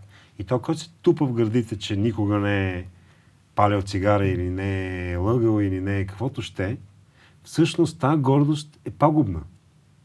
И е проблем. И тя води от често до агресия спрямо другите хора, което е несправедливо и, е, и всъщност е гордост и зло. Така че не съди никого, защото ти самия мога да паднеш с него. А не е ли трудно да не да си в тази позиция и да си толкова Не смирен, би трябвало. за като всички около тебе те са, ти те опрекват? Чудо голямо. Да, Това е тяхна но... отговорност. Мгм. И, но, Ако- но за хората би било какво? трудно да... Ако, да... някой, ако някой ме излъже да. и не ми върне М. 3000 лева, примерно, това е негова отговорност. Това не е мой проблем. Да върнете на кито Не. парите. Пари бя камера, 3000. Това подкаст се гледа, да. Идеята ми е, че ако аз те открадна от теб, това е мой проблем, не е твой. Ти си ми дал. Да. Супер си пич. М. Разбираш ли? Аз съм лайното. Да. Така че, ако някой от двамата трябва да страда, това съм аз. А ако аз не страдам, жалко за мене. Но ти да страдаш за това, че някой ти е откраднал 3000 лева, не е готин. Принцип, в смисъл, логично е и е нормално, Да. но принципно ти си в позицията на, на готиния пич. Защо страдаш? Да. Моят проблем по-скоро е с това, че аз поне съм много доверчив и ако направя, някой ми направи нещо лошо и ме излъже, по-скоро си казвам, той за какво го прави? Аз не би го направил по този начин. Той що не е като мен, що е... Точно това е. Ама да, на това мен много ме... е На, на, Какво на- точно те ми- притеснява в това? Ти какво точно си му навредил на този човек? Нищо. Той си е навредил на себе. Принципно да. Точка по въпрос. Мгм. По, по-смирени трябва да бъдем Добрият християнин в такава ситуация би трябвало да се помоли за този човек. А не гоним ли Бог да да прости. не гоним справедливостта, така ли? Какво означава справедливост? Да. Справедлив... Твоята, моята, Моята. или неговата? Мгм. Коя от всички за трябва да го уточним Мгм. преди това? Защото на него мога да му се струва справедливо всички да ходят в черно. Да. И тогава той живее в един несправедлив свят. Мгм. Защото той ходи в бяло. Аз хода в някакво сиво. И това е проблем Да. за него. Коя справедливост Мгм. точно да... Нямаме такъв... Универсална справедливост Няма универсална. На, на земята не. Аз обаче вярвам, че има. Мгм. И това е божествената справедливост спрямо православието. Няма ли риск, ако няма справедливост на Земята, да живеем в тотална анархия? Коя справедливост, питам пак, Нещо, до което всички да се съгласим, че Кои има всички? принцип. Има принцип кои всички, работа. колко процента от човечеството? Справедливо ли, и, е- къде? и в коя справедливо, част на света? справедливо ли е да кажем, Така, тези, които сме тук, така. да се съгласим, че живота на човек е свещен. Че живота на човек е нещо, което е грешно да се отнеме насилствено. Можем ли всички да кажем, това е едно правило? Ми не знам, той мога да каже, защо трябва да живее един педофил. И край на това тема. Хм. изведнъж ти ще видиш, виждаш, че има логика в това, което казвам, защото този педофил е изнасилил 50 дечица, влязъл в затвора, пуснали се го и е изнасилил още 50. Факт. Той казва, няма шанс за този човек. Дай по-добре го убием. Ти кажеш, не, не, не. Чове... Човешки човешки живот е живот е свещен. Аз казвам, чакайте, ми дайте да му простим. И край с нашата обща Да, справедливост. край. Какво е решението? Ми, Защото не знам. Трябва да има някакви правила, за да съществува света. Има, той има. Има някаква законност. Насякъде е различна, защото ако ти пушиш трева, да кажем, и отидеш в Сингапур, не Сингапур, къде беше? Малайзия ли беше? Не си спомням. Където има смъртно наказание. Където има справедливост да. за такива като тебе, ще те унищожат на първия ден. Ще Така бъдеш е. се разстрелян. И тази справедливост там е валидна и е окей. Тук не е окей, защото много хора пушат трева и те ще кажат, чакай, чакай, чакай сега, защо трябва да ни убиват? А пък там е окей, хората са свикнали с това и те го възприемат като нещо, което трябва да бъде. Но това не е справедливост, това е закон. Е, няма Ами, друга то- справедливост. то- Е, Това е измеримото... Не, няма обща справедливост. Няма. Не може да има. не е ли справедливост? Има закони. чувстваш? Те са човешки закони, които сме ние четиримата, трима от нас са казали, устрояват ни тези закони. Нищо, че той ще страда, че всички са в каквито искат цветове ще си ходят. Това е. Спогодба. То няма... Тук няма справедливост на принципа на, на обща справедливост или на принципа на за всички да е добре. Тук има сурова справедливост на земята, която е на по-силните, на мнозинството, в момента пък на малцинствата е тази справедливост, която е не е много добър вариант, защото сега пък тази справедливост идва от малцинствата. Те крещат за справедливост непрестанно и те въвеждат закони, които са справедливи за тях, но по някакъв начин натоварват мнозинството често. И как става? Няма справедливост, която да е, е уни, уни, да е така универсална за всички. Според мен справедливостта е вътрешно усещане. И, Да, твой, и то е и, и законите, индивидуално, обаче за всеки. факт, но има някои неща, които много хора чувстват по един и същи начин. И аз вярвам, че има, има неща, които вътре в себе си, по-голямата част от хората, да не кажа 99%, ги усещаме, че са справедливи. Не винаги ги слушаме. Оставаме се на натрупвания, оставаме Това се на обществени процеси. се нарича божествеността, нали, смисъл това, че Бог е в нас. Тоест ние имаме божественото усещане за, за истина и за лъжа. За зло и за добро. Така че би трябвало, значи от религиозна гледна точка, би трябвало всеки от нас да е наясно с доброто и лошото. По дефолт. по дефолт от детска възраст. Тоест едно дете ясно трябва да прецени кое е добро и кое е зло. То знае. Лека по лека обаче, това, че си раснал в Видинско, където се смята, че ако не удариш, ако не се сбиеш на 4 годишна възраст с друго момче, ще станеш педерас, примерно. Те натрупвания лека по лека почват да ти размиват до някъде кое е истина, кое не е истина, кое е добро, кое е лошо и кое е... Какво говорихме, кое е около коя дума се въртя? И кое е Справедливо. и кое не е справедливо. Затова ли не работят концепциите за анархия, утопия и така нататък, заради точно И тази... анархията, нео- пак тя в крайна сметка ще създаде групи хора, които са обединени под нещо и тя група, Да. ако стане по-големия процент, тя ще наложи своето си мнение и край. И то става пак И пак диктатура. става, да. Както аз вярвам, че ние живеем в някаква диктатура в момента, която е под шапката на демокрация. Но това не е демокрация. То не може и да има демокрация. В крайна сметка в древна Гърция демокрацията е била за нас тримата. Мгм. А за останалите 80% от обществото си е било диктатура. Тоест не може да има демокрация, в която да участват всички.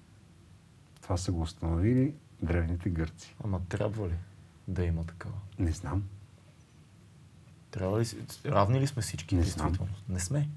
Не знам. Някои знаят повече за някои неща, други повече за други. Не знам. Възможно е. Няма логики. Тоест има много логики. Тоест ти ставаш част от Народното събрание, ако имаш ако си генерал. Остави ако Народното учен. събрание. Ако има една кола- не, смисъл. В древна... Да, с- Гражданите са били хората, които са правили нещо за държавата. да.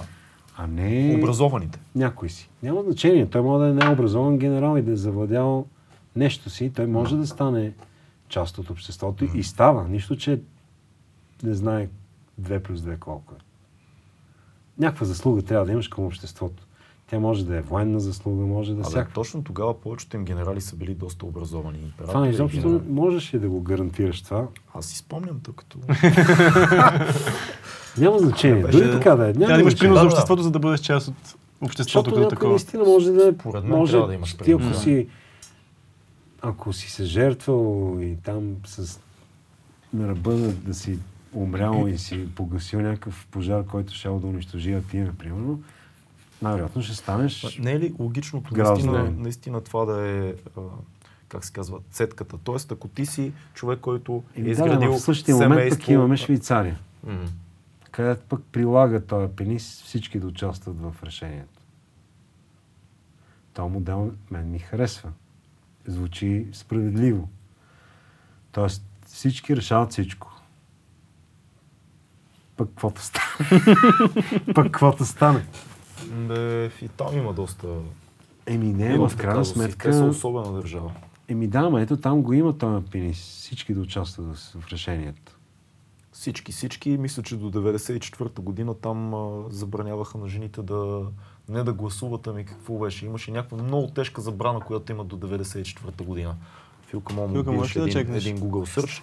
Швейцария. Швейцария. Те наскоро даже имаха един протест, а, който беше по този повод, но реално и там си има странните изгъзици, които... Всичко, що е измислено от човека е некачествено. Това е истината.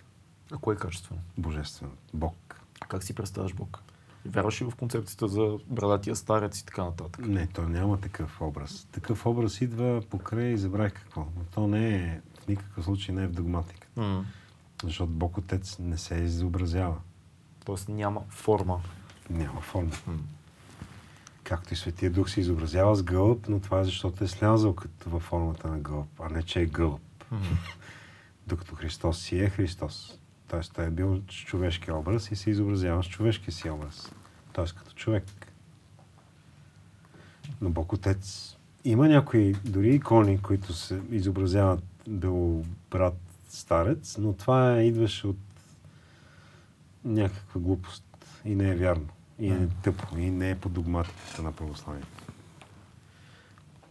Препоръчай ни една книга. Ние тук имаме един такъв.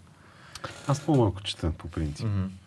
Плюс това, всеки път, когато си кажа, че искам да прочета някаква литература, да кажем, си казвам, добре, защо не си прочел още Библията? Или толкова много литература имам, която е православна.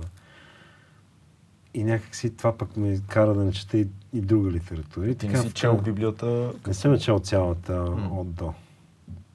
На части разпокъсано от време на време е такива неща. Правиш ли разлика, в смисъл, за теб важна ли е разликата между Стария завет, Новия завет Да, и т.н. Стария завет са старите закони. Новия за- завет е единствения закон да обичаш. Мгм. Великото, най-великото нещо. Има... Аз вчера си говорих за това с един мой приятел. В Библията, в Новия Завет, две неща много, много силно ми влияят и смятам, че са едни от двете най-важни неща. Едното е това послание на Светия апостол Павел към коринтяните за любовта, където каквото ще е да правиш, любов нямаш ли си буклук. Общо взето това е. Защото там се казва, вяра да имаш, че планини да обръщаш, любов нямаш ли и нищо нямаш. Тоест, не, което е още по заради нали, тялото си да дадеш на изгаряне в името на Бога. Любов нямаш ли, не ти се, при- не ти се зачита. Тоест, най-най-най-основната е любовта. Е Всичко друго е са глупости. Това е. Смисъл такъв, Губят смисъл, ако няма любов. Това е всичко ако друго. няма любовта, всичко е безсмислено. Мгм. То няма, наистина няма смисъл. Да. Какво като се самообичувам и мразя? Какъв, какво от това? Си просто един студент човек, който се самообичува. Каква полза от това, че се самообичуваш? Важно е да обичаш единствено и само. Това е. Защото там по-нататък се казва, ако, ако обичаш, няма да нараниш някого, няма да го излъжеш, няма да го откраднеш, няма да го убиеш. Тоест, любовта спазва заповедите, не защото ги спазва като войник, а ги спазва, защото няма нужда от да ги прави тези неща. Ти като обичаш детето си, няма как да му нараниш. Не си Или казваш, трябва не си си казваш, а, Дай сега ще днес го- няма да го убия. Въпреки, Да, да. казвам, може да има, има такива. Със сигурност има такива. Да, и там Да. вече има проблем. Там вече има сатанинско нещо. Тоест, там вече демоните са влязли. Това е. Това е едното. И нали, то свършва с важна е и вярата, и надеждата, и, и любовта. Но най-важно от трите си е любовта. Това така завършва това послание. За мен това е велико но, просто. И другото е притчата за блудния син, която също е величествена, защото тя има много тълкования и много символика в нея в различни, за някои неща. Как я разбираш ти? Блудния син, както аз, това тълкование най-много ми е при сърце, е този, който е ние хората на практика. И то булшинството, тези, които... Защото идеята е, че той е взел своята си част от наследството от баща си. Да. Продал и отишъл в града. И там почва. Простоти. Да, да разкажем за, за хората, които не, не В са общи чели. линии аз се От- разказвам Да. в момента. Те са нали? двама сина. Един оставаше при баща си, Един е другия... верния, другия е да, блудния. Така. Та блудни отишъл и профукал всички пари в алкохол, в ядене, по курви и така нататък. и в един момент остава без пари. И сега няма как да се върне при баща си. И какво правиме? Почва работа. И те почва с свине нещо да гледа и почва да спи при тях и той става свиня. В общи линии образа на това, че греха води до свиня, да станеш свиня. И там също така е отбелязано, че и никой не, може да, не можа да му помогне. Смисъл, не знам дали цитирам правилно, но идеята беше, че ние хората няма как да си помогнем без Бога. Тоест, ако някой от нас стане свиня, другите свини няма как да му помогнат, защото няма Бог. Тоест, само чрез Бог ние можем да да, да си бъдем полезни. Ние само чрез Бог можем да помагаме на хората истински, за спасение на душата им. Важен детайл. Защото аз мога да ти помогна с 500 лева, за да си платиш топофикация, за да ти причислят огромна лихва. Ма та помощ, какво от това? Това ще ти спаси ли душата? Не. Та пич видял, че няма изход от тази ситуация и се покаял. Тук е най-хубавото в тази притча покаянието, че човек истински, ако се покае, много е важно, а не сега да го ударя и след това кажа, извинявай, пич, съжалявам, ти си много готин пич. Нали, а истински да се покая пред този човек. Наистина му поискам прошка. Та наистина се е покава. Този човек е видял, че в лайна живее.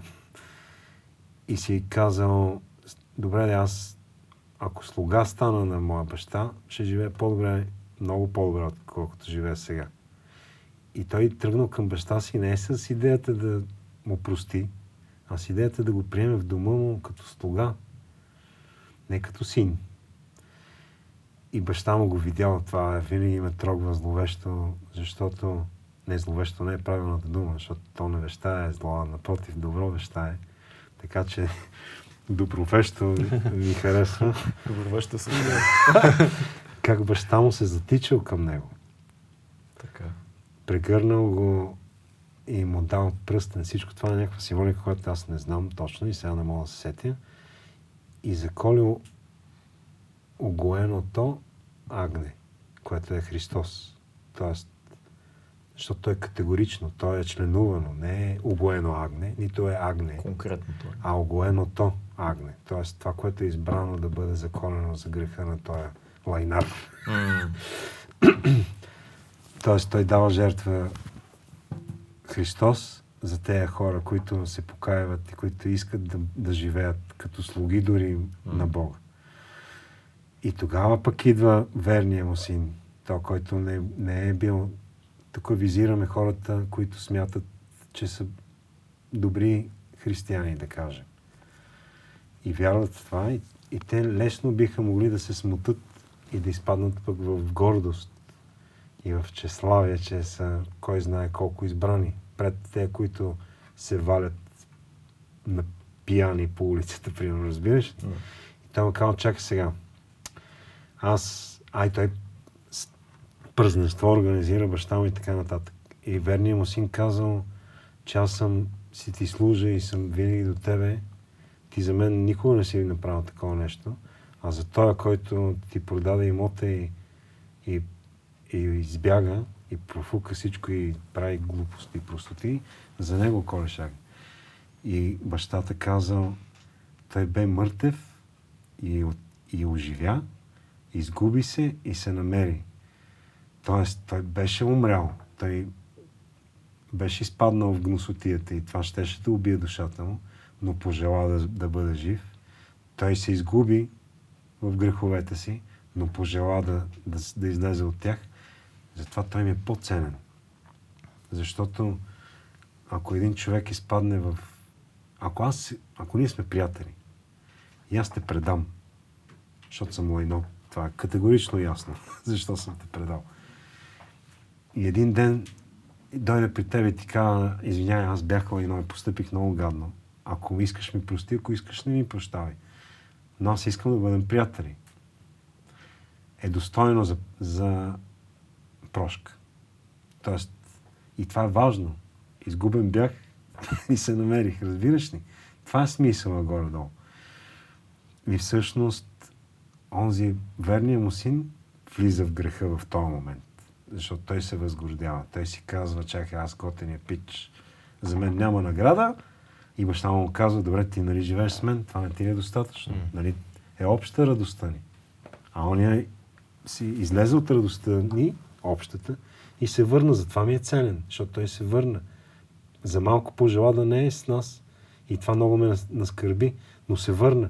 А ти, който си с мен непрестанно и би трябвало да си в радостта, изведнъж искаш нещо повече. Какво повече от това, че си заедно с мен? Смяташ ли, че е важно човек да е бил в войната, за да, Зависи. за да оцени Зависи. кога някой подава Зависи. глава нагоре, Има- ти да си бил със, там? Със сигурност има същества човешки, които много им е дадено и са от малки и са, са готини пичове и това не се променя. Със сигурност. С, вярвам, че има такива хора. Повечето обаче влизаме в войната и чак тогава се сещаме, че може да е и по-добре. Готини пичове в процес. Готини пичове. процес. Харви Кайтел в лоши лейтенант категорично. Готин пич в процес. Той е свръх готин пич. В процеса е Защото там процесът беше процес. най-злия. зловещ, Да. разбираш ли? Да. А доколко покаянието е Съгласих чисто, Окей. доколко покаянието е в чисто смисъл, и... той беше потънал вече много в блатото. Много повече от теб, може би. Да, не съдим, да не съдим обаче, И аз нали съм така? в блатото.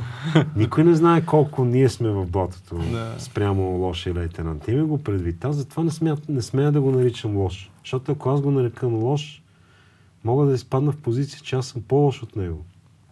Ами, Защото аз не съм простил така Аз- две аз момчета. се кефя, аз се не съм си жертвал живота за сега, Аз се разбираш? кефя на А филми това за, пич го за направи. трансформация. Това е филм за трансформация.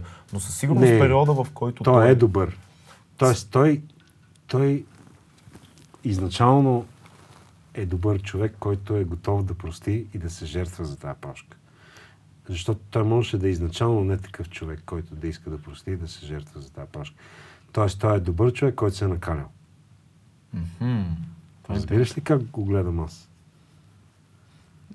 Защото много хора не са стигнали до това негово, поради ината си, примерно. Или ако той беше инатлия в лъжотията си, нямаше да прости изобщо.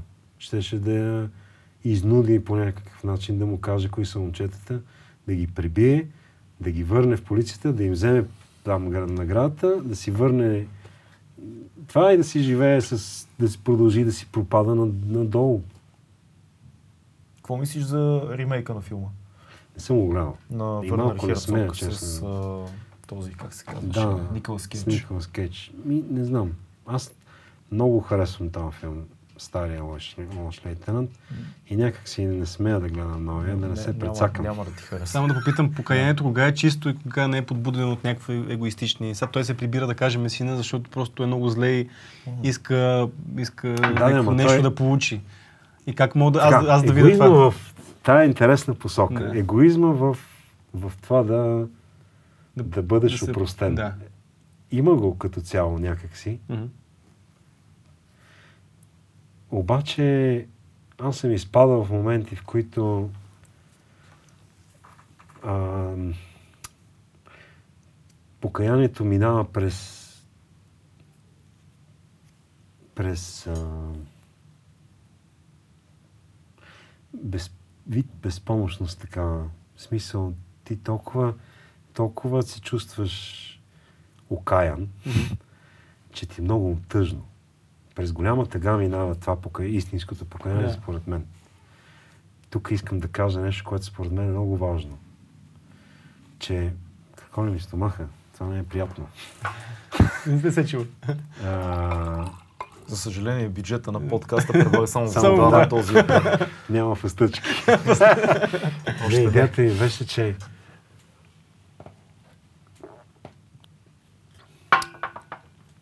ако Юда се беше покаял, той щеше да се спаси. Мгм. Най-гнусното нещо, едно от най-гнусните неща е отчаянието. То е пряк път към ада. Мгм. Юда се отчая и влезе в ада. Защото той се покая, той хвали обратно сребърниците, но след това се обеси. Тоест той не повярва, че Бог може да му прости. Апостол Петър три пъти предаде Христос, но след това се покая и умря смъртно и се спаси. Много хора ще кажат критици на, на християнството, че това е много, много лесен начин да си измиеш ръцете от греховете. Просто кажеш, покаях се и сега Зависи как. всичко ще е наред. Пак ти казвам. Аз мога да казвам Пичове, пич, извинявай, че ти щупих телефона и да нямам никакво намерение да ти се извинявам за това. Това не е покаяние обаче. В смисъл, тя, то наистина трябва да премине през тъга. Да. Покаянието е Тоест, тъга. вът- вътрешно нещо е. Кое... Задължително. Да. Покаянието е тъга от, от, от първо от това, че си слаб и че не може да преодолееш някакъв грях, примерно. Второ, от, от осъзнаването, че си направил лоши неща. Мен много ме кефи, че в древност пока, пока, покаянието, изповедта е била обществена. Хората са се изповядвали пред църквата, т.е. пред всички. М, Това не го знах. Това е велико. А, много интересно. Много ме кефи това. А кога е станала Ми не знам, лека по ли, лека е това станало. затворено нещо, което Да, е само със свещеника, не знам. Но в началото е било пред всички.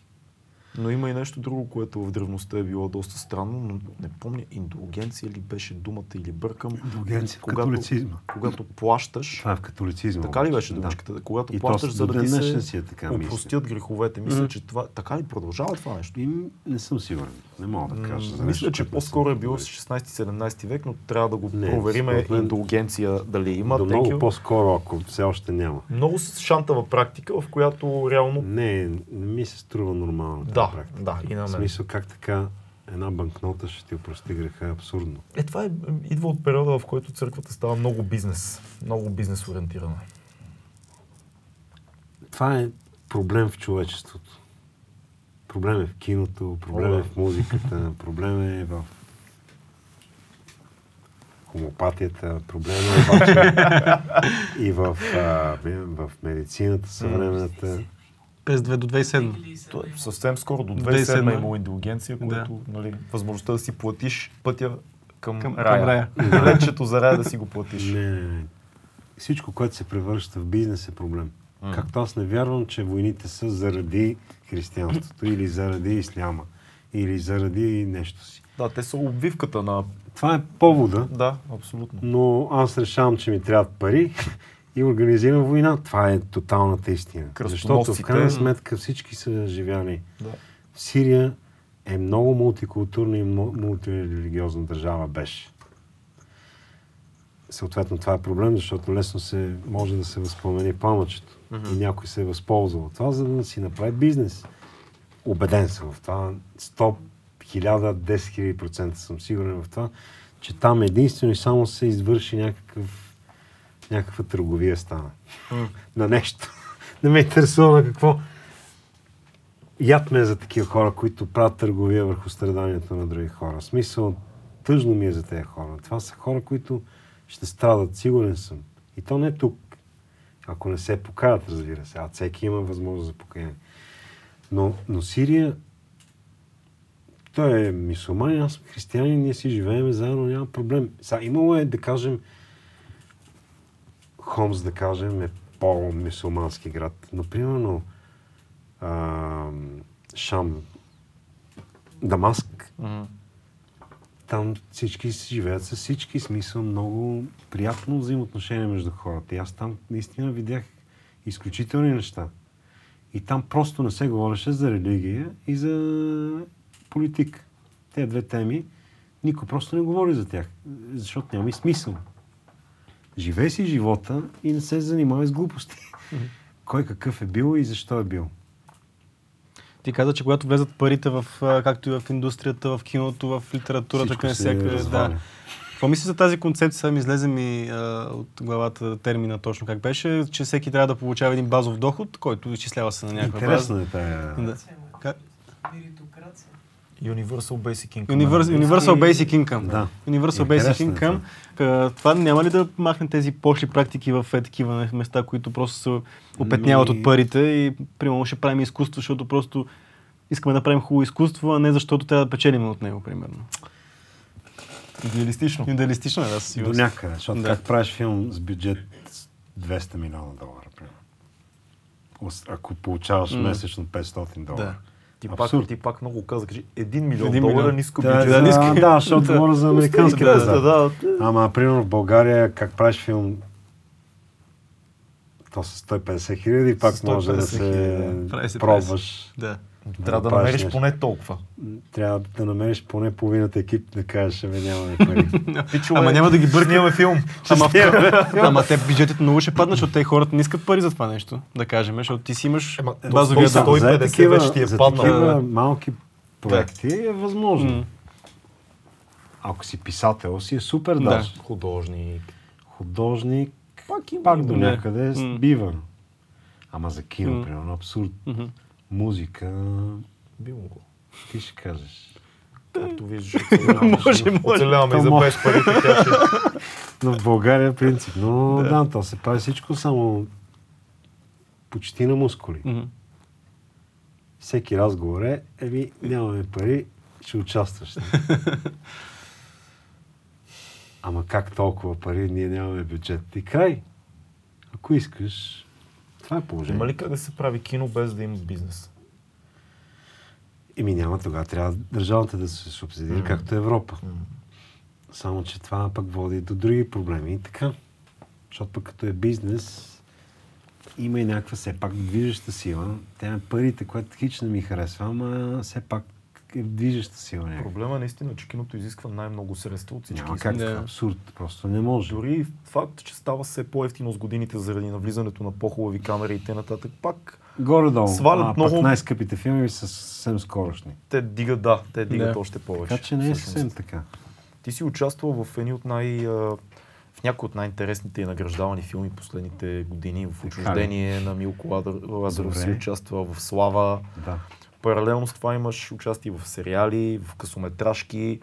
Къде, как намираш а, разликата? Примерно, какво е да, да работиш, а, да кажем, с а, Кристина Грозева и Петър Вълчанов? Да. И какво е да снимаш в български сериал, който се работи по съвсем друг телевизионен проект? Ми, Без значение кой, защото ти снимал доста. както има много общо, така е много различно. М. всъщност основното като разлика би могло да бъде първо и слава и отчуждение са а, авторски филми. Да. Тоест там автора е режисьора. Това е много важно условие. Защото в един сериал режисьора не е автор на сериала. По-скоро продуцента.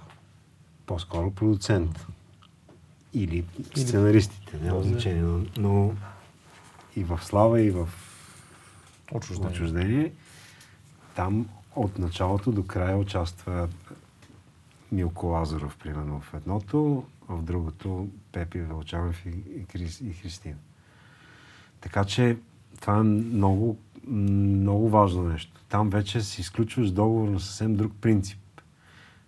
Любимите ми снимки беше с Пепи Вълчанов, защото там много се мислиш. Аз смятам, че артист, актьор, изобщо всички артисти, като под артисти включвам художници, смисъл артист в смисъла на думата на артист, а, всички артисти трябва да бъдат творци. Актьора също е артист и той също е творец. Иначе е изпълнител. Това е много тъжно, ако, ако се стигне до там, да, един режисьор да изисква от актьора да е просто изпълнител. Как се намира баланса ти като актьор? Така, с Пепи Да. взаимоотношенията ни бяха в общи линии. Ние преди филма се бяхме срещнали. Помислихме заедно върху персонажа. Изключително интересен, интересен перс, персонаж имаш в Слава. Да, и там и много, много сцени паднаха там. В името на филма Мгм.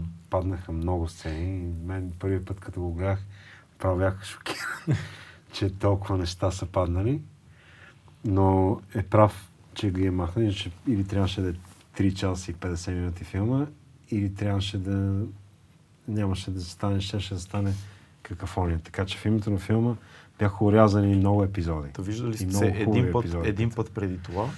Така че ние не един, няколко пъти се бяхме виждали, да кажем месец-два преди самите снимки, където обсъдихме самия персонаж. Как би изглеждал, какви дрехи би носил, защо, защо съществува този персонаж и какъв е той. След това забравихме всичко. Да. То ти влиза обаче в главата, в подсъзнанието. И след това на самите снимки, преди всеки епизод, размишлявахме в самия епизод, вече изградения от преди персонаж, какво трябва да достигне. Каква е целта на този епизод. И имахме мислене. Това за мен е най-важното в изкуството изобщо. Мисленето. То трябва да е през мисълта. Чувствата и през чувствата, разбира се, но, но то трябва да има някаква мисъл в, в това, което правиш. И затова специално тези снимки са ми едни от любимите. В телевизията Стигаше няма ви- време за това. Точно за това ми е въпрос. Стигаше ли ви времето по време на снимките на Да. Слава? Защото така той си беше и продуцент, Да. и режисьор. Много е голям кеф, е, когато снимаш авторско кино и когато си съгласен с автора обаче. Да. Защото може да не... Защото тогава пък могат да се случат голями връжди, ако се получи някакво тотално, тотален разрив върху... Ед... Защото пък е много важно, тъй като киното борави с огромно количество хора от най-различни а, изкуства. Художници, музиканти, сценични, смисъл, сценични изкуства, актьорите и така нататък, и така нататък. Грим, не знам. И е много важно, ясно, че няма да има съвсем ед- едно мислене, но посоката да е обща някакси. Всеки да осъзнава на къде трябва да върви филма. Защото в, в, докато се снимаше Слава, всеки предлагаше нещо. Оператора предлага нещо. Така, а, това е готино, защото ние заедно го обсъждаме в една стаечка, примерно, с снимки. И примерно аз му кажа на Пепи, бе, Пепи, що, не, що той го прави това? Дай да видим, ако той направи еди какво си. И оператор каза, чакай, чакай, той, разбираш, изведнъж голям кеф е да усетиш как всички стоят зад филма, зад идеята на филма. Това според мен е много готино, ако е режисьор, който харесва този процес, но според мен има много колеги режисьори, които биха били по-скоро ужасени от процес, в който всеки предлага, защото това много лесно, ако не, са, ако не е правилният екип, много лесно може да отиде това в е. една друга посока. Много е рисковано това. Зависи. Тук идва обаче ясното правило, че в крайна сметка той избира. Той казва, пичове, това не ме кефи, или пичове, М. това е супер, дайте да го питаме. Или Да. нямаме време, за съжаление, иначе би го заснел и теди как си. Но това е вече... А, и точно това ти казвам, че когато е авторски филм М. и режисьора си е и автора, е голям кеф. И да събрал хора, които И е може да им се хора, довери. на които им се доверява. Да, да, да. Не може. Направим Ти се. доверяваш тотално, защото иначе го, трябва да го изгониш този човек. Нямаш друг избор. Как, Как? как, как гониш главния си персонаж от след шестия ден в филма? Скъпо. Край. А как беше Край. с, с Милко Лазаров работата? Предполагам различен стил. Различен стил, Да. той е по-деспотичен по принцип, Мгм. но пък там ние сме много добри приятели с него. Плюс това аз не съм участвал толкова много в снимачния процес. Освен с апартамента, в който се снима едната част от филма и с вилата в, Да. на баща ми, в която се снима втората А. част. Тоест чисто продуцентски съм Да. участвал по някакъв начин и чисто и на идейно ниво. Тоест ние заедно писахме сценарий, като аз зна, категорично бях за себе си наясно, че в случая той си избира каквото ще си избира и ние просто си ра- разговаряме. Беше много приятно в интересния. Страхотно. Защото ние сме, ние като приятели сме изкарали 10, може би над 10 години, всяка нощ сме били заедно, навсякъде сме били заедно. Много дълъг период бяхме нон-стоп заедно с него. Тоест ние имаме много общи мисли, много общи посоки, много общи интереси. И всъщност писането на сценарий беше просто едно беседване.